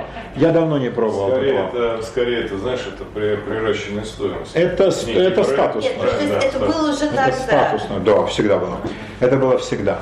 Я думаю, что реально оно могло быть и не, не такое уж, да, но это, как бы, когда привозили такое, это патриции римские, это еврейские такие богатейшие роды, да, священнические. Это, Деньги уксус это купцы, нет, нет, исключался уксус. Было вино. Вы знаете, мне кажется, на что оно могло напоминать? Если оно хвали- в бочке, оно получалось как коньяк, а может быть как Херес и Мадера, да, настаивалось. Да, может быть в дубовых бочках. А если в э, глиняном сосуде, черт его знает. Я спрашивал у грузин-молдаван, специалистов по вину, они говорят, что в принципе да, грузи- грузины закапывают, да, ну конечно закапывают в землю, да, и вино хранится 20 и 30 лет. Кувшин, Глиняный а? кувшин. Вот так и тут, да. Глиняный кувшин, где-то в погребе, да. Где-то в погребе и вино получается. Значит, наверное, могло через 25 лет вино вообще, да. Фантастика. А, Но главное, он уверен, что так оно все и произойдет. Почему? Потому что он так хочет. Конечно, эти 18 лет пройдут как один день. Вот это важно. И вот тут его подстерегает, как Света любит говорить, сальто с плюхой в дыню. Да, в то время как Да. ребенку 8 дней при такой детской смертности, как в те времена, это, конечно, И самонадеянность общая. А почему? Он же богач, как бы, да, ну заболеет ребенок, возьмет лучшего врача. И как бы, да, э, вот такая самонадеянность человека богатого, который э, привык, что все его желания исполняются. Я налью вам на брачном перу моего сына. И далее, Светулечка, А, Пир продолжался до полуночи. это очень долго. Реально пиры заканчивались так, чтобы можно было засветло разойтись. Что не у всех были рабы с факелами, а с освещением, сами знаете, как было. Поэтому, а как? Это же и, э, и ногу сломать, и попасться, и глотку перережут. Значит, это те еще дела. Э, Реально не видно, куда ты идешь, да? Значит, хозяин мог послать раба с факелом, мог и не послать. То есть до полуночи это они крепко засиделись. Вино, видимо, было еще то. И вот что сидел до полуночи, конечно, ночевал у хозяина до утра. Ну, просто это однозначно. Это было... Как э, у Михалкова, да ты найдешь ли дом? Спросил рад- радушный еж. Смотри, как ты хорош. А за нет, пойду. Так, вперед, Светуля. А, Раби Шимон бен который был уверен в своих силах, вышел от хозяина в полночь и пошел в город. Вот это интересно. Раби Шимон бен, который был уверен в своих силах, это качество, конечно, хорошее, но может сыграть с человеком дурную шутку. Как? А уверен в своих силах был и хозяин. Это притча о двух людях, которые были уверены в своих силах, и что с ними приключилось. И он вышел в полночь, однозначно распоясывается вся нечистая сила, все выползают из земли. Ладно, девки и разбойники, но это все это, да, козлоногие и все прочие, все азазелы. А он говорит, фигня, меня не тронут. Я как раввин всех разгоню, а разбойник, я вспомню свою молодость перевозчика и пошел. Это, конечно, акт самонадеянности. И дороге встретил он ангела смерти и заметил, что тот выглядит необычно. В- Малка Бена, вариант Видимо, перевода, и заметил, что тот смеется. Видимо, часто встречал, знал, как это выглядит Да, обычно. да. Ну, конечно, смеется. А, во-первых, как, бы, как вы думаете, вы бы обрадовались, увидев ангела смерти? Ну, его узнать А надо сначала. Я думаю, вы безошибочно поймете, что это ангел смерти, когда он явится. Значит, ангел смерти, да, никто не знает, как он выглядит. Может, он с косой, может, он с огнеметом, а может, у него маленькая бритва, но он виртуозно ее владеет. Да, и он улыбался. Ну, когда человек видит улыбающегося ангела смерти, обычно хмель выходит быстро, мочой и холодным потом. И вот ангел, широко улыбаясь, большими крепкими зубами, смотрит на него и ничего не говорит. А этот рабби потихоньку потеет. Да, зато смеется. Спросил его рабби Шимон, кто ты? Тот ответил ему, очень так, кстати, корректно. Я посланник вездесущего. Да, типа я не от себя, ты пойми, да, ты меня не интересуешь, но это бизнес. Анюткин, ты сплел косу? Круто нишу вы посмотри. Ой, какая прелесть. Эх, что бы я не отдал, чтобы такую же заплести. Он спросил его. Почему ты так странно выглядишь? Почему ты смеешься? Тот сказал, ангел, я смеюсь над словами людей, которые говорят, то и это мы сделаем в будущем, а никто из них, бля- э, людей, не знает, когда призовут его умирать. Это же слова Воланда, да, Берлиозу. Плохо не то, что человек смертен, а то, что он внезапно смертен. Тот человек, у которого ты сидел на перу, говорил вам, из этого же вина я налью вам чашу на брачном перу моего сына. Помню, сказал Рабби, холодея полностью, и уже понимая, к чему речь идет. Ну вот, пришло время его ребенка, я думаю, он говорит об этом радостно. Умрет он через 30 дней. Эта новость хоть кого обрадует. Раби Шимон, понимая, что настал его смертный час, собрался с силами и подумал, тот через 30, а мне, видимо, сейчас. Значит, надо достойно, как подобает перевозчику и раввину, встретить смерть. Сам вышел, ну что. И он собрался силами и сказал, покажи мне конец моих дней. Мужественно, как мы слышали. Тот ответил, не над тобой, не над такими, как ты, я не властен, ибо Господь, благословен Он, находит удовольствие в ваших добрых делах и прибавляет вам дни жизни. Интересно. Значит, во-первых, это притча о наказанной самоуверенности. Но есть разные виды самоуверенности. Самоуверенность богача, ну, например, торговца, да, у которого они сидели на перу, она будет наказана. А не надо брать таких обетов на себя. Да, потому что ты получишь это самое сальто с плюхой в дыню. Самоуверенность Рабби уже наказана тем, что он пережил холодным потом, мокрыми штанами, и тем, что он почувствовал те несколько минут, пока с ним ангел, улыбаясь, разговаривал. Уверенность Раби в чем? То, что он поперся в 12 ночи? Конечно, что он вышел в полночь, и ничего со мной не будет, и фигли, он был уверен в своих силах. Это наглая самоуверенность. И ангел его предупредил. Я-то сейчас нет. Я, я на, ты понимаешь, что я в командировке. На тебя нет бумаги, но в А он, следующий наоборот, раз. была вознаграждена тем, что он был уверен в помощи Господа, и что с ним ничего Э, не был он уверен. Он был уверен в своих силах написано. Если бы он сказал, вот помолюсь я Господу, то ничего не случится. Но нет, тексте как? Он был уверен в своих силах. Он же думал, кто ему встретится? Проститутка, он разберется. Разбойник, он вломит. Нечистая сила, он скажет заклинание, они отлындят. А тут, вот этого он не ожидал. Да? То есть тебя может подстеречь то, о чем ты вовсе не думаешь. И тут он понял, да, самоуверенность есть вещь опасная. Вот. И он уже этим наказан. Но с другой стороны, когда он умрет, он так и не узнал, хотя какой был шанс. Да? Герой фильма Big Fish, он же знает, когда умрет, посмотрел в ведьмином глазу. А этот не знает, хотя хотел бы. Но зато он узнал другую вещь и нам рассказал, что оказывается, мудрецы, они не так, как обычные люди. Мы умрем в назначенный срок, а они нифига.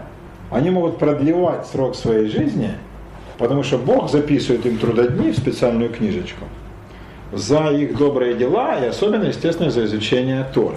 А Это интересно. А мудреца. А о ком же? Над тобой таким, как, как теми, как ты. Это кто такие?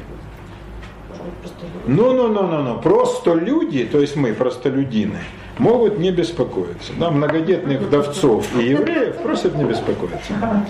Как раз простолюдины, фридийская оговорка, они, ребята, вы посидите. Это о мудрецах идет речь. То есть это мудрецы сочинили штуку для себя, во-первых, из скромности. А во-вторых, когда это читают в синагоге, а это все слушается интересом, потому что по ангела смерти все настораживаются. И тут им говорят, а вы знаете, ребята, а ведь мы не такие, как вы. Вы, ребята, сдохните, не обижайтесь, когда время ваше придет. Мы надеемся, это будет быстро. Ну, впрочем, ладно, живите. А мы нет. Нет. Мы будем жить, сколько Господь отведет. И очень долго. Просто удимся на ваших планах. Что мы изучаем, а вы, ребята, извините. Да, мол, мы умы, а вы увы. Да, вот такая вот замечательная, да, очень демократичный подход к делу. То есть эти люди не только приобрели власть реальную, да, над общиной, над деньгами, над процессами, над судопроизводством, они еще хотят показать, что они лучше остальных. То есть это ну как бы белая кость, голубая кровь. А Это чисто аристократические притязания. А их выбирали? И Как они? назначали. Была целая была система. назначал. Сами же и назначали. А Но- сами мудрецы Сами назначали мудрецы, себе да, себе же смену, да. Значит, человек должен был прийти учиться в некое заведение и там себя зарекомендовать. Значит, вот он должен был пересаживаться все ближе и ближе. Если он на каком-то ряду засиживался, то к нему теряли интерес. Каким образом?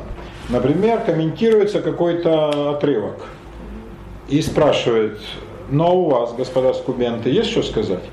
Господа скубенты молчат и пишут. Ну и фикс. И тут встает один, говорит, у меня есть ваше разрешение, мы учителя, дорогие, если вы позволите, да, в этих священных стенах, говори. И он вдруг говорит и цитирует Писание ловко и к случаю, и жонглирует понятиями, и вдруг неожиданно комментирует. Ну, ну какой парень? Тебя как зовут? Так-то. На следующее занятие на два ряда ближе. И так вот составляется, да, ну как курсовики сейчас, то есть та же система. Но тогда в основном устная речь имела значение, письменная гораздо меньше. Уже когда человеку доверяли писать, он уже был первых.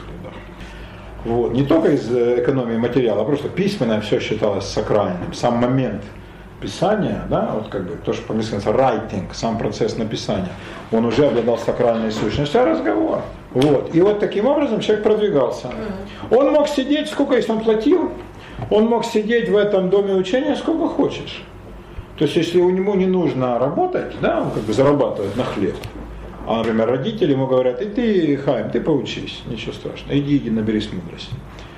То плати бабки и сиди там сколько хочешь. Кто совершал этих раввинов? За счет чего Они жили? не были раввины в нашем смысле, это надо правильно сказать мудрецов. Раввина содержала община, Община. но раввин был один в общине.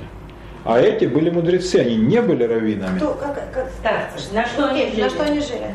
Они жили на собственные доходы и на те деньги, которые им жертвовали. Значит, каждый из них чем-то занимался. Например, только, только мудростью не проживешь. э, не проживешь мудростью, да. Кто-то, например, там был один мужик, он был очень крепок как мудрец, но занимался жутким э, занятием. Он делал иголки и гвозди. Он фигачил целый день, он не слышал на одно ухо, у него постоянно черные руки. Да ну, это, представляете, какая работа, самая жуткая. Но его никто не попрекал. Он зарабатывал себе сам.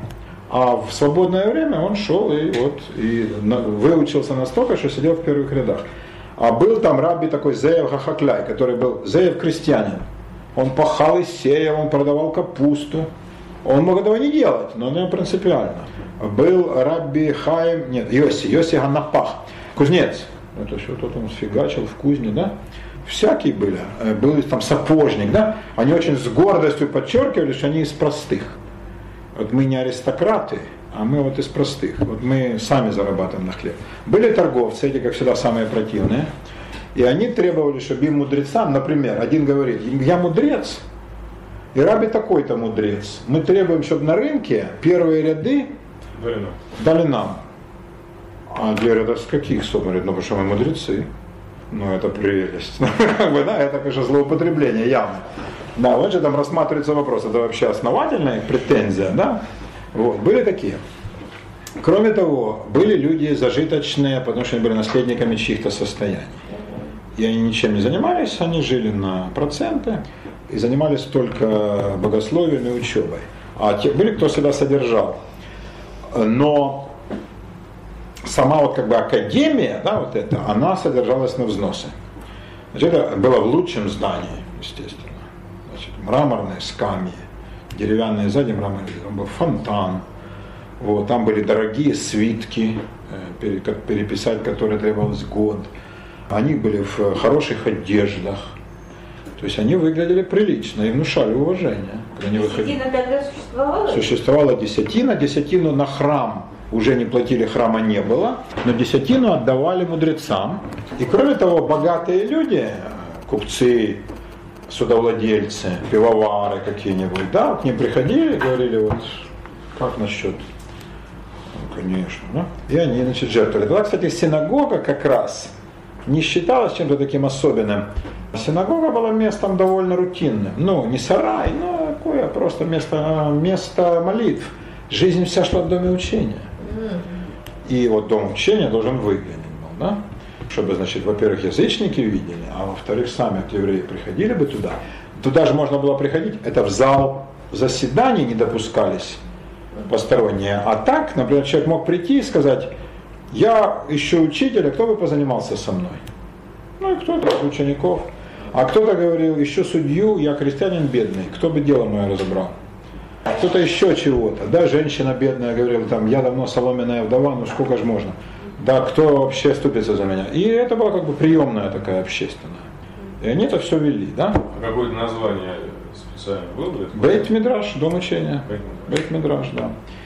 Вот такое дело. А уже внутри Бейт Мидраша, там уже заседали эти ребята. А были места, где Бейт Мидраше не заседали, а учились только. Но учились всегда за бабки? Не всегда заседали за бабки, учиться, учиться могли бесплатно, зависело от конкретного равина. Какие-то принимали просто так. Да, пожалуйста. Но опять-таки, например, вот во время заседаний э, они учатся разбирать судебные дела. Ну, чисто судебные вещи, да? А они чувствуют, им не хватает подготовки. И он говорит, хочу учиться у раби такого-то. Раби такой-то, да, преподает, допустим, три дня в неделю в соседнем зале, да, но у него стоит это там 15 золотых. 15 золотых, ну так, а ты же хочешь учиться лучше? О, это для меня дорого. А кто? Я есть такой, ну пойду к такому, да. Вот, значит, а были такие, которые говорили, у меня, пожалуйста, вообще бесплатно, только лишь бы ты был толковый. Но не обижайся, через месяц я могу отчислить. Да? Платить не надо, но если ты не тянешь, нашего уровня занятий, да, то извини, да, мы, мы другого возьмем парня. Разные были. Коллективно? Что коллективно? Обучение. Только. Всегда коллективно. Или по парам, называлось хеврута, как бы дружба, или э, вместе вот сидят, там, ну, как правило, крутые мудрецы брали не более 10 учеников. Это уже было много, 5-6. И вот они, значит, они вместе читали Талмуд, они вместе читали комментарии, они вместе читали Библию, и вот они, значит, продвигались в этих всех науках. Там можно было вопросы задавать, там они совершенствовались в этих терминах, в талмудических, да, там они учились мыслить этой хитрой талмудической логикой. А вот это происходило не на судебных заседаниях, не выносилось решение, а вот в таких учебных занятиях. Вот. А потом, значит, Раби говорил, вот мы выучили с вами там какой-то случай, да, или там некую главу, да, теперь вот я ухожу, а завтра мы побеседуем, или там послезавтра на эту тему. А вам пока вот этот кусок из Талмуда разобрать. Э, как разобрать? Значит, разбиваются на пары, садятся и разбирают. Один читает, другой спрашивает, потом наоборот. И это до сих пор. Зайдете в любой бейт мидраш, там абсолютно такая же, такой шум стоит. А это сохранилось? Все сохранилось, да. Это, всегда стоит шум. Если в бейт мидраше тихо, значит все умерли. Да, должен быть шум, но он не мешает. То есть бейт мидраш отличается от библиотеки. Потому что библиотека возникла из скриптория монашеского, там тишина благоговейна, а бейт мидраши все бухтят. Но они как-то так интересно бухтят, что они не мешают друг другу. Каждый о своем говорит. Но шум должен быть, но он не как на стадионе, ну такой гул, да? И в этом гуле, значит, вот кто-то разговаривает друг с другом, эти спорят. Тот говорит, я хочу посидеть с тобой, говорит, ну через час, ну ты я уже сижу. Кто-то э, устал, там они читают просто какую-то там, или кто-то в шахматы может поиграть, это запросто. Спит кто-то над книгой. То есть э, вот это постоянно идущее это типа общаги и библиотеки и универа вот в одном, так сказать, в одном котле. Ну, только, только в Израиле, только мужики, да? Не, и в Америке то же самое. Здесь нет. Тоже Только мужики. мужики. А в Москве В Москве сейчас восстанавливается, но это такое довольно убогенькое пока зрелище. А раньше, до 17 года было. А? Сидят, да, сидят. и, э, Здесь быть Мидраш, они А вообще- это Поэтому почетно. я и спросила. Парами, парами, Для семьи, если вот там сын, брат, сват, э, вот мудрец, это почетно, да? Ну, как вам сказать, оно почетно, а с другой стороны, его же никто не видит. Что такое мудрец? Вот он женился, жениться он обязан. Иначе с ними кто-нибудь будет разговаривать, да? Потому что мысли дурные и все прочее. Он женился, прожил с женой, значит, не менее трех месяцев. Это он обязан, да, что ты Он думает, когда же кончится медовый месяц? Я уже задолбался, боже мой, когда я уже опять пойду наконец? Да, и значит, через три месяца он может от жены уйти в этот самый мужской свой коллектив, вот этого дома учения. Он может оттуда вообще не выезжать, но он только, единственное, что он обязан, это на субботу вернуться домой. Вот он, значит, в пятницу днем выезжает. Да, и вот, значит, вот он так, ну как вот жене, да? С ребенком, как жене с ребенком, с таким муженьком? Хрен его знает. Как добытчик он не очень, потому что все время он проводит там. То есть это, не знаю, ну может быть она и гордится, а мой там такой-то. Пока он выйдет на уровень, чего будет приглашать судьей или учителем, это же, боже мой. То есть это женщины, они приносили некую такую жертву. Но э, предупреждали об этом, да, то есть это не было слепым вариантом. Он говорил, Анюта, как бы я тебя люблю, но ты должна знать. Вот у меня там есть страсть. Анюта говорила, а коса? Коса это святое. Но помимо этого я должен... Ну, то есть это условия, что они там живут, или это добровольно? не, ну он сам туда стремился всей душой. Там, там была жизнь его. Если его жизнь была не там, то хрен бы и ходить. Мог приходить каждый день, раз в неделю, раз в месяц. Но они, им было интересно. Те, кто были там, они были настоящие фанатики. Вот такая вот была ситуация. Так осуществлялась подготовка. И значит, потом человек сдавал экзамен на титул рабби. И он должен был выучить там большой кусок текста наизусть ответить на вопросы, это же серьезная подготовка. И уже после этого он становился раби, а уже мудрецом, его нарекала коллегия мудрецов, когда его... Это долгий путь такой. Да. Это э, как бы, ну как? Это путь реальных заслуг. Ну как вот в реальную науку. Это как в реальную науку, да, то есть, ну, как бы можно все купить, но в реальной науке не покупается, да, и как бы, ну, как смотрят академики, большой академии, да, на всякую Да. ну, все они смотрели с таким же интеллектуальным снобизмом. Я был знаком с э, некоторыми академиками, с Евгением Павловичем Велиховым. И у него был истинно аристократический демократизм. То есть он четко всех делил на тех, кто внутри, мало, малое стадо, и все остальные.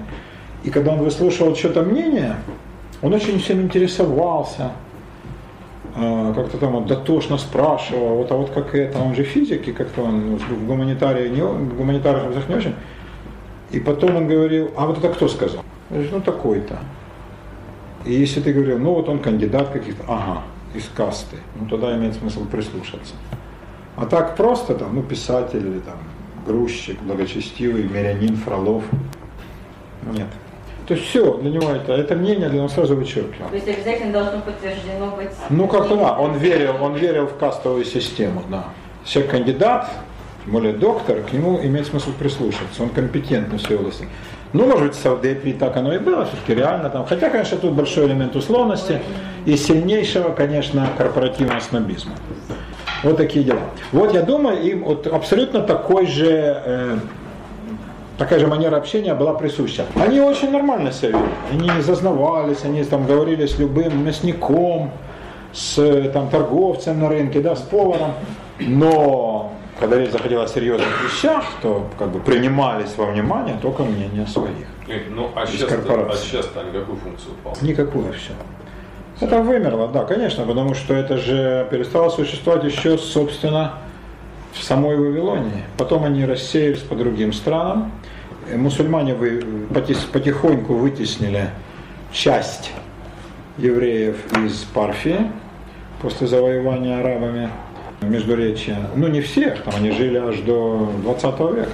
Последние уехали при Саддаме Хусейне из Ирака. Но их становилось меньше, они теряли свое, э, как бы, свое значение как главного центра диаспоры. И они рассеялись, евреи, потихоньку. Произошла полная децентрализация. И академии исчезли как класс. То есть стала э, подготовка не так осуществляться, там ешивы начались, да, и уже как бы невозможно было ну, сопоставить одно с другим. Единственное как, раввины крутые, которые претендовали на роль крутых, они рассылали свои галахические суждения в списках. Да, по интернету, в списках по всем крупным общинам. Если в крупных общинах считалось, что это класс, они рассылали по средним и мелким. И так о самых известных узнавали почти все. И так значит, появлялось там, понятие лидер поколения, светоч диаспоры, ну, надо быть очень крутым. В принципе, каждый раввин сам принимал решения, но по самым суровым э, вопросам они советовались друг с другом. Кто для кого был авторитет. А вот эта вавилонская система, она просуществовала лет 300, 400, а тоже не так мало, и ну потом все. А сейчас чем они занимаются? Кто они? Вот вы говорите, что существует... э, Кто учится в Ешивах и сидит в Бет-Мидраше? Да, да, да, да. Чем угодно могут заниматься. Они могут учиться в Ешиве, потом вернуться к себе в Америку и заняться фамильным бизнесом.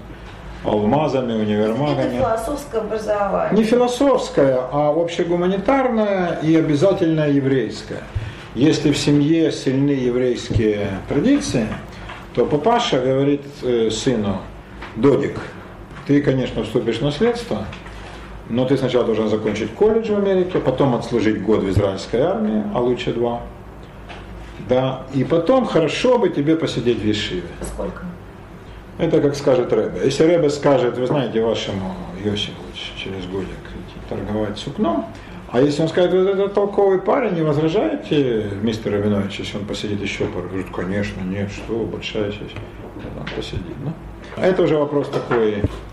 А Для американских евреев это очень-очень распространено. Да, да, я вот только, я, ж- я много слышала об Да. этом. Вот у них такая как бы форма их приобщения к традиции, к традиционным, скажем так, ценностям. Да? Вот такие дела. А именно в Израиле это делают? Ну, в основном. Ну, Ишива может быть и в Америке, но в Израиле это особый шарм и кайф. Хотя есть Ишивы в Америке, которые ничуть не хуже и даже круче.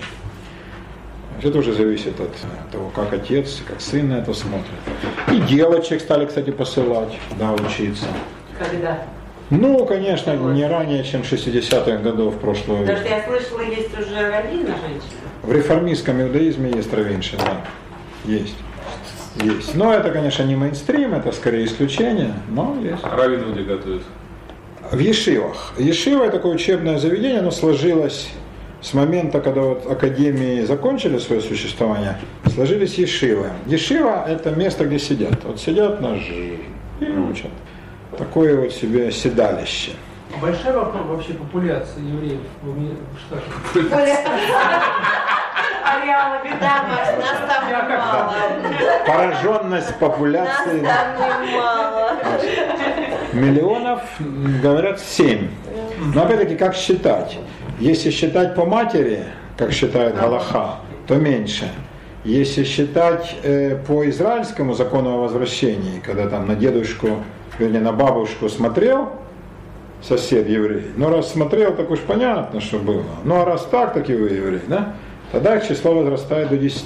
То есть и по, ма- по мужчине тоже. Да, конечно. Э, Ну, я думаю, миллионов семь. То есть все еще больше, чем в Израиле. Ешива – это учебное заведение, где э, сидят какое-то количество времени, не менее трех лет, ну, не более десяти. Хотя есть уникумы, которые сидят и по 15, но это уже исключение. И учат всю еврейскую премудрость. Это огромное количество текстов. Ничего кроме текстов они не учат, но зато текстов, мама моя родная, это целая гигантская библиотека, даже не книжный шкаф. Вот они там сидят и учат. Они живут при Ешиве.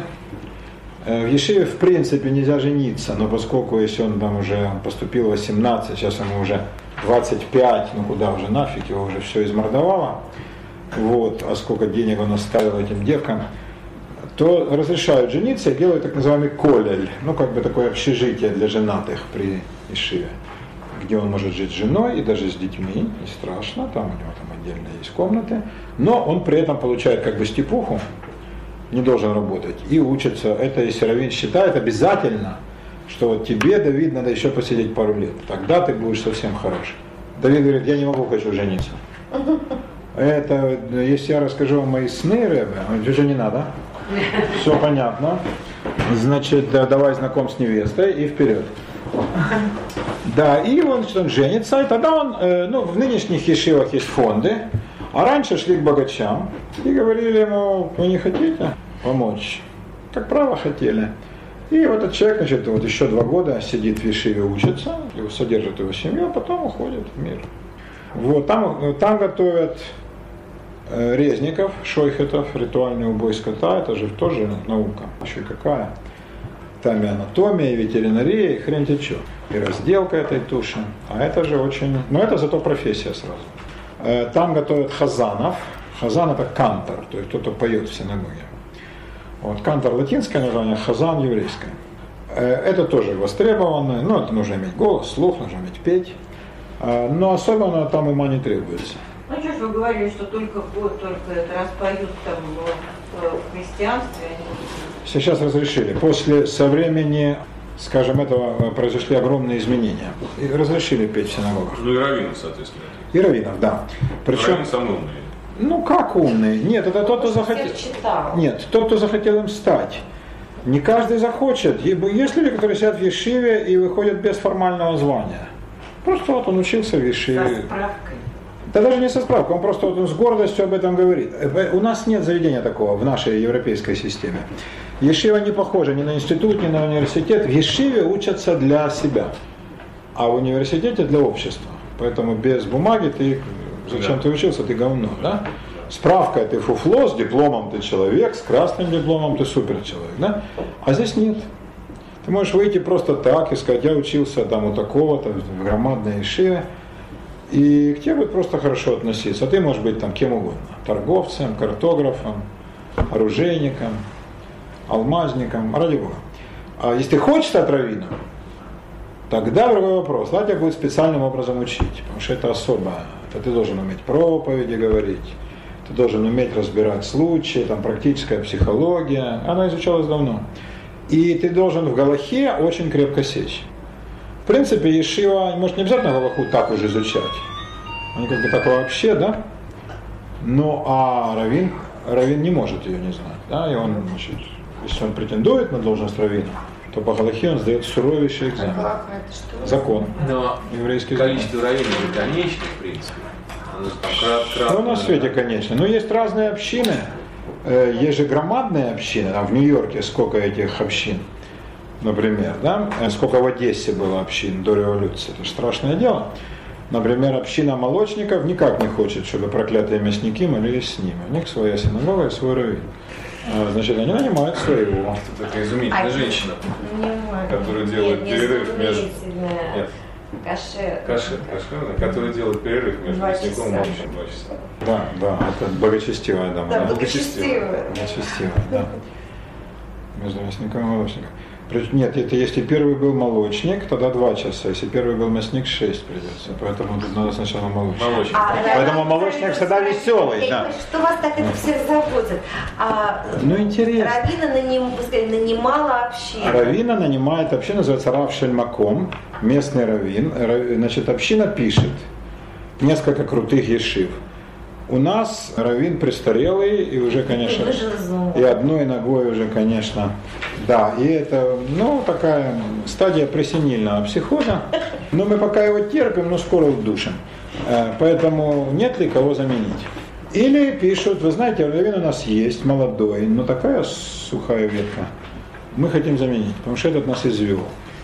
И третий вариант. Вариантов может быть сколько угодно. Да, ну, раввин у нас неплохой, но совершенно некомпетентный, все позволяет, послабления, при нем упали нравы, мы не хотим такого, мы боимся впасть в грех.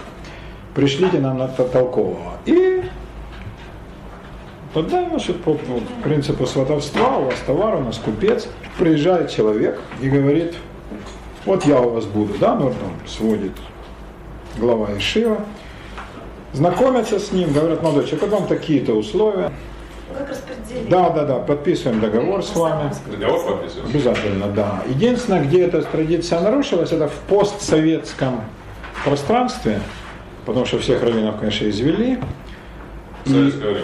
Ну, конечно, ну был только потом, был, был по-моему, раввин в Москве, был в Питере, даже в Одессе не было. В смысле? А, в Киеве еще был, да. Физически Конечно, физически, да. Синагог почти не было в Союзе.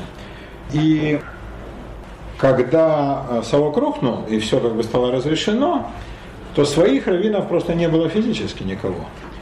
И хлынули люди э, из-за границы, в основном так называемый хаббат, очень противная. Вася знает, что такое хаббат. Это за, за грехи еврейского народа. Да, такое противное. Вот Юлечка это за заслуги наши, а хаббат за грехи. Да, так ли, Юлечка, правда? Вот. Нет, нет, нет. Хаббат это э, аббревиатура а, такая. Они, они просто пришли с баблом и все скупили. И возникла ситуация абсолютно звездоватая и дикая. Не община нанимает равина, а равин покупает общину. Да вы что? Да, реально он, значит, А это никак не И знаю. огромное спасибо Извести. Ну не извести, борется. а... Ну как извести? Извести можно всех. Ну я имею в виду изменить ситуацию. А Мариной Руси? Перекупить. Нельзя Вот Марина Роща это хаббат. сказать, что вот нас тут изводят. Они, э, а никто не напишет, потому что, Почему?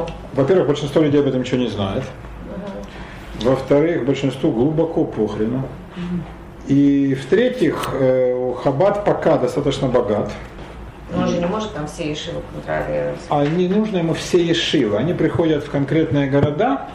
Вот как они действуют в Союзе? Приходят в Воронеж, Киев, там, в э, какой-нибудь Запупонск. А по, по российскому и украинскому законодательству, если удается доказать по бумагам в архивах, что это было религиозное здание, его обязаны Да, вернуть. недавно закон такой принял. Не, это он был еще с ельцинских времен. И ни разу не было отказа, кстати. Ни разу. Только в Беларуси. Ни на Украине, ни в России. Значит, если по архивам доказывается, они нанимают за большое бабло архивистов. Те собирают бумаги. Они такие говорят, мы община. А они приносят сразу сразу пакет, их регистрируют, все. С тех пор они община, они юридическое лицо, у них собственность, их не сковырнешь. Поскольку идти больше некуда, народ идет туда. Ну, народ никуда не идет. Они пытаются там кого-то завлечь, но им это дает На статус... утреннем мне. Но миньян, у них статус юрлица, миньяна не находят. Слава богу, как бы человек с деньгами без миньяна не останется в этой стране. Да я думаю, ни в какой. Э, Не останется, правда? Да, всегда можно найти 10 единомышленников. 9 это 10. А, Вот такое дело. А зачем? Смысл какой? Смысл чего? А что бабки вкладывают? У них громадная недвижимость сейчас в собственности. А толку-то? Все старые синагоги, а это же огромное здание. Э, ну как толку? Нет, Нифига ну, а- нет, а коммерческие, коммерческие надо Они их сдают? Они, Они- не дают их в аренду под Они торговлю помидорами. Не, не, не, они содержат, не переживайте. Это Э, же наоборот расходы. Это не такие же расходы. Во-первых, они могут сдавать под офисы, что не забран- э, возбраняется. Сдают, сдают. Э, Во-вторых, например, э, и ресторан другое. Во-вторых, имущество это всегда неплохо. Можно продать какую-то часть, э, можно заложить какую-то часть, и они с этим э, большие мастера манипулировать. В-третьих, вся инфраструктура религиозная, их, то есть все, что есть еврейского, ассоциируется с ними. А это ну, довольно серьезный как бы козырь да, в разговоре с властями. Они как бы типа э, Ответили. воплощают. Ну, даже не электорат, а просто как-то не воплощают э, еврейство. Да, А откуда деньги? Раньше было только из Америки, если говорить о Хабаде, а потом э, им очень помог миллиардер Ливаев, алмазник. Как это ни странно, бухарский еврей стал хабадником. Это удивительно довольно. Ну, как итальянец православным вдруг стал бы, да? Но тем не менее, вот такая с ним случилась хреновина. Он э, сказочно разбогател, непонятно как.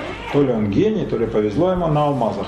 И он еще при э, Ельцине приехал сюда и предложил схему, при которой он вкладывает огромное бабло, миллиарды, э, в якутские алмазы, вот это Алроса и прочее.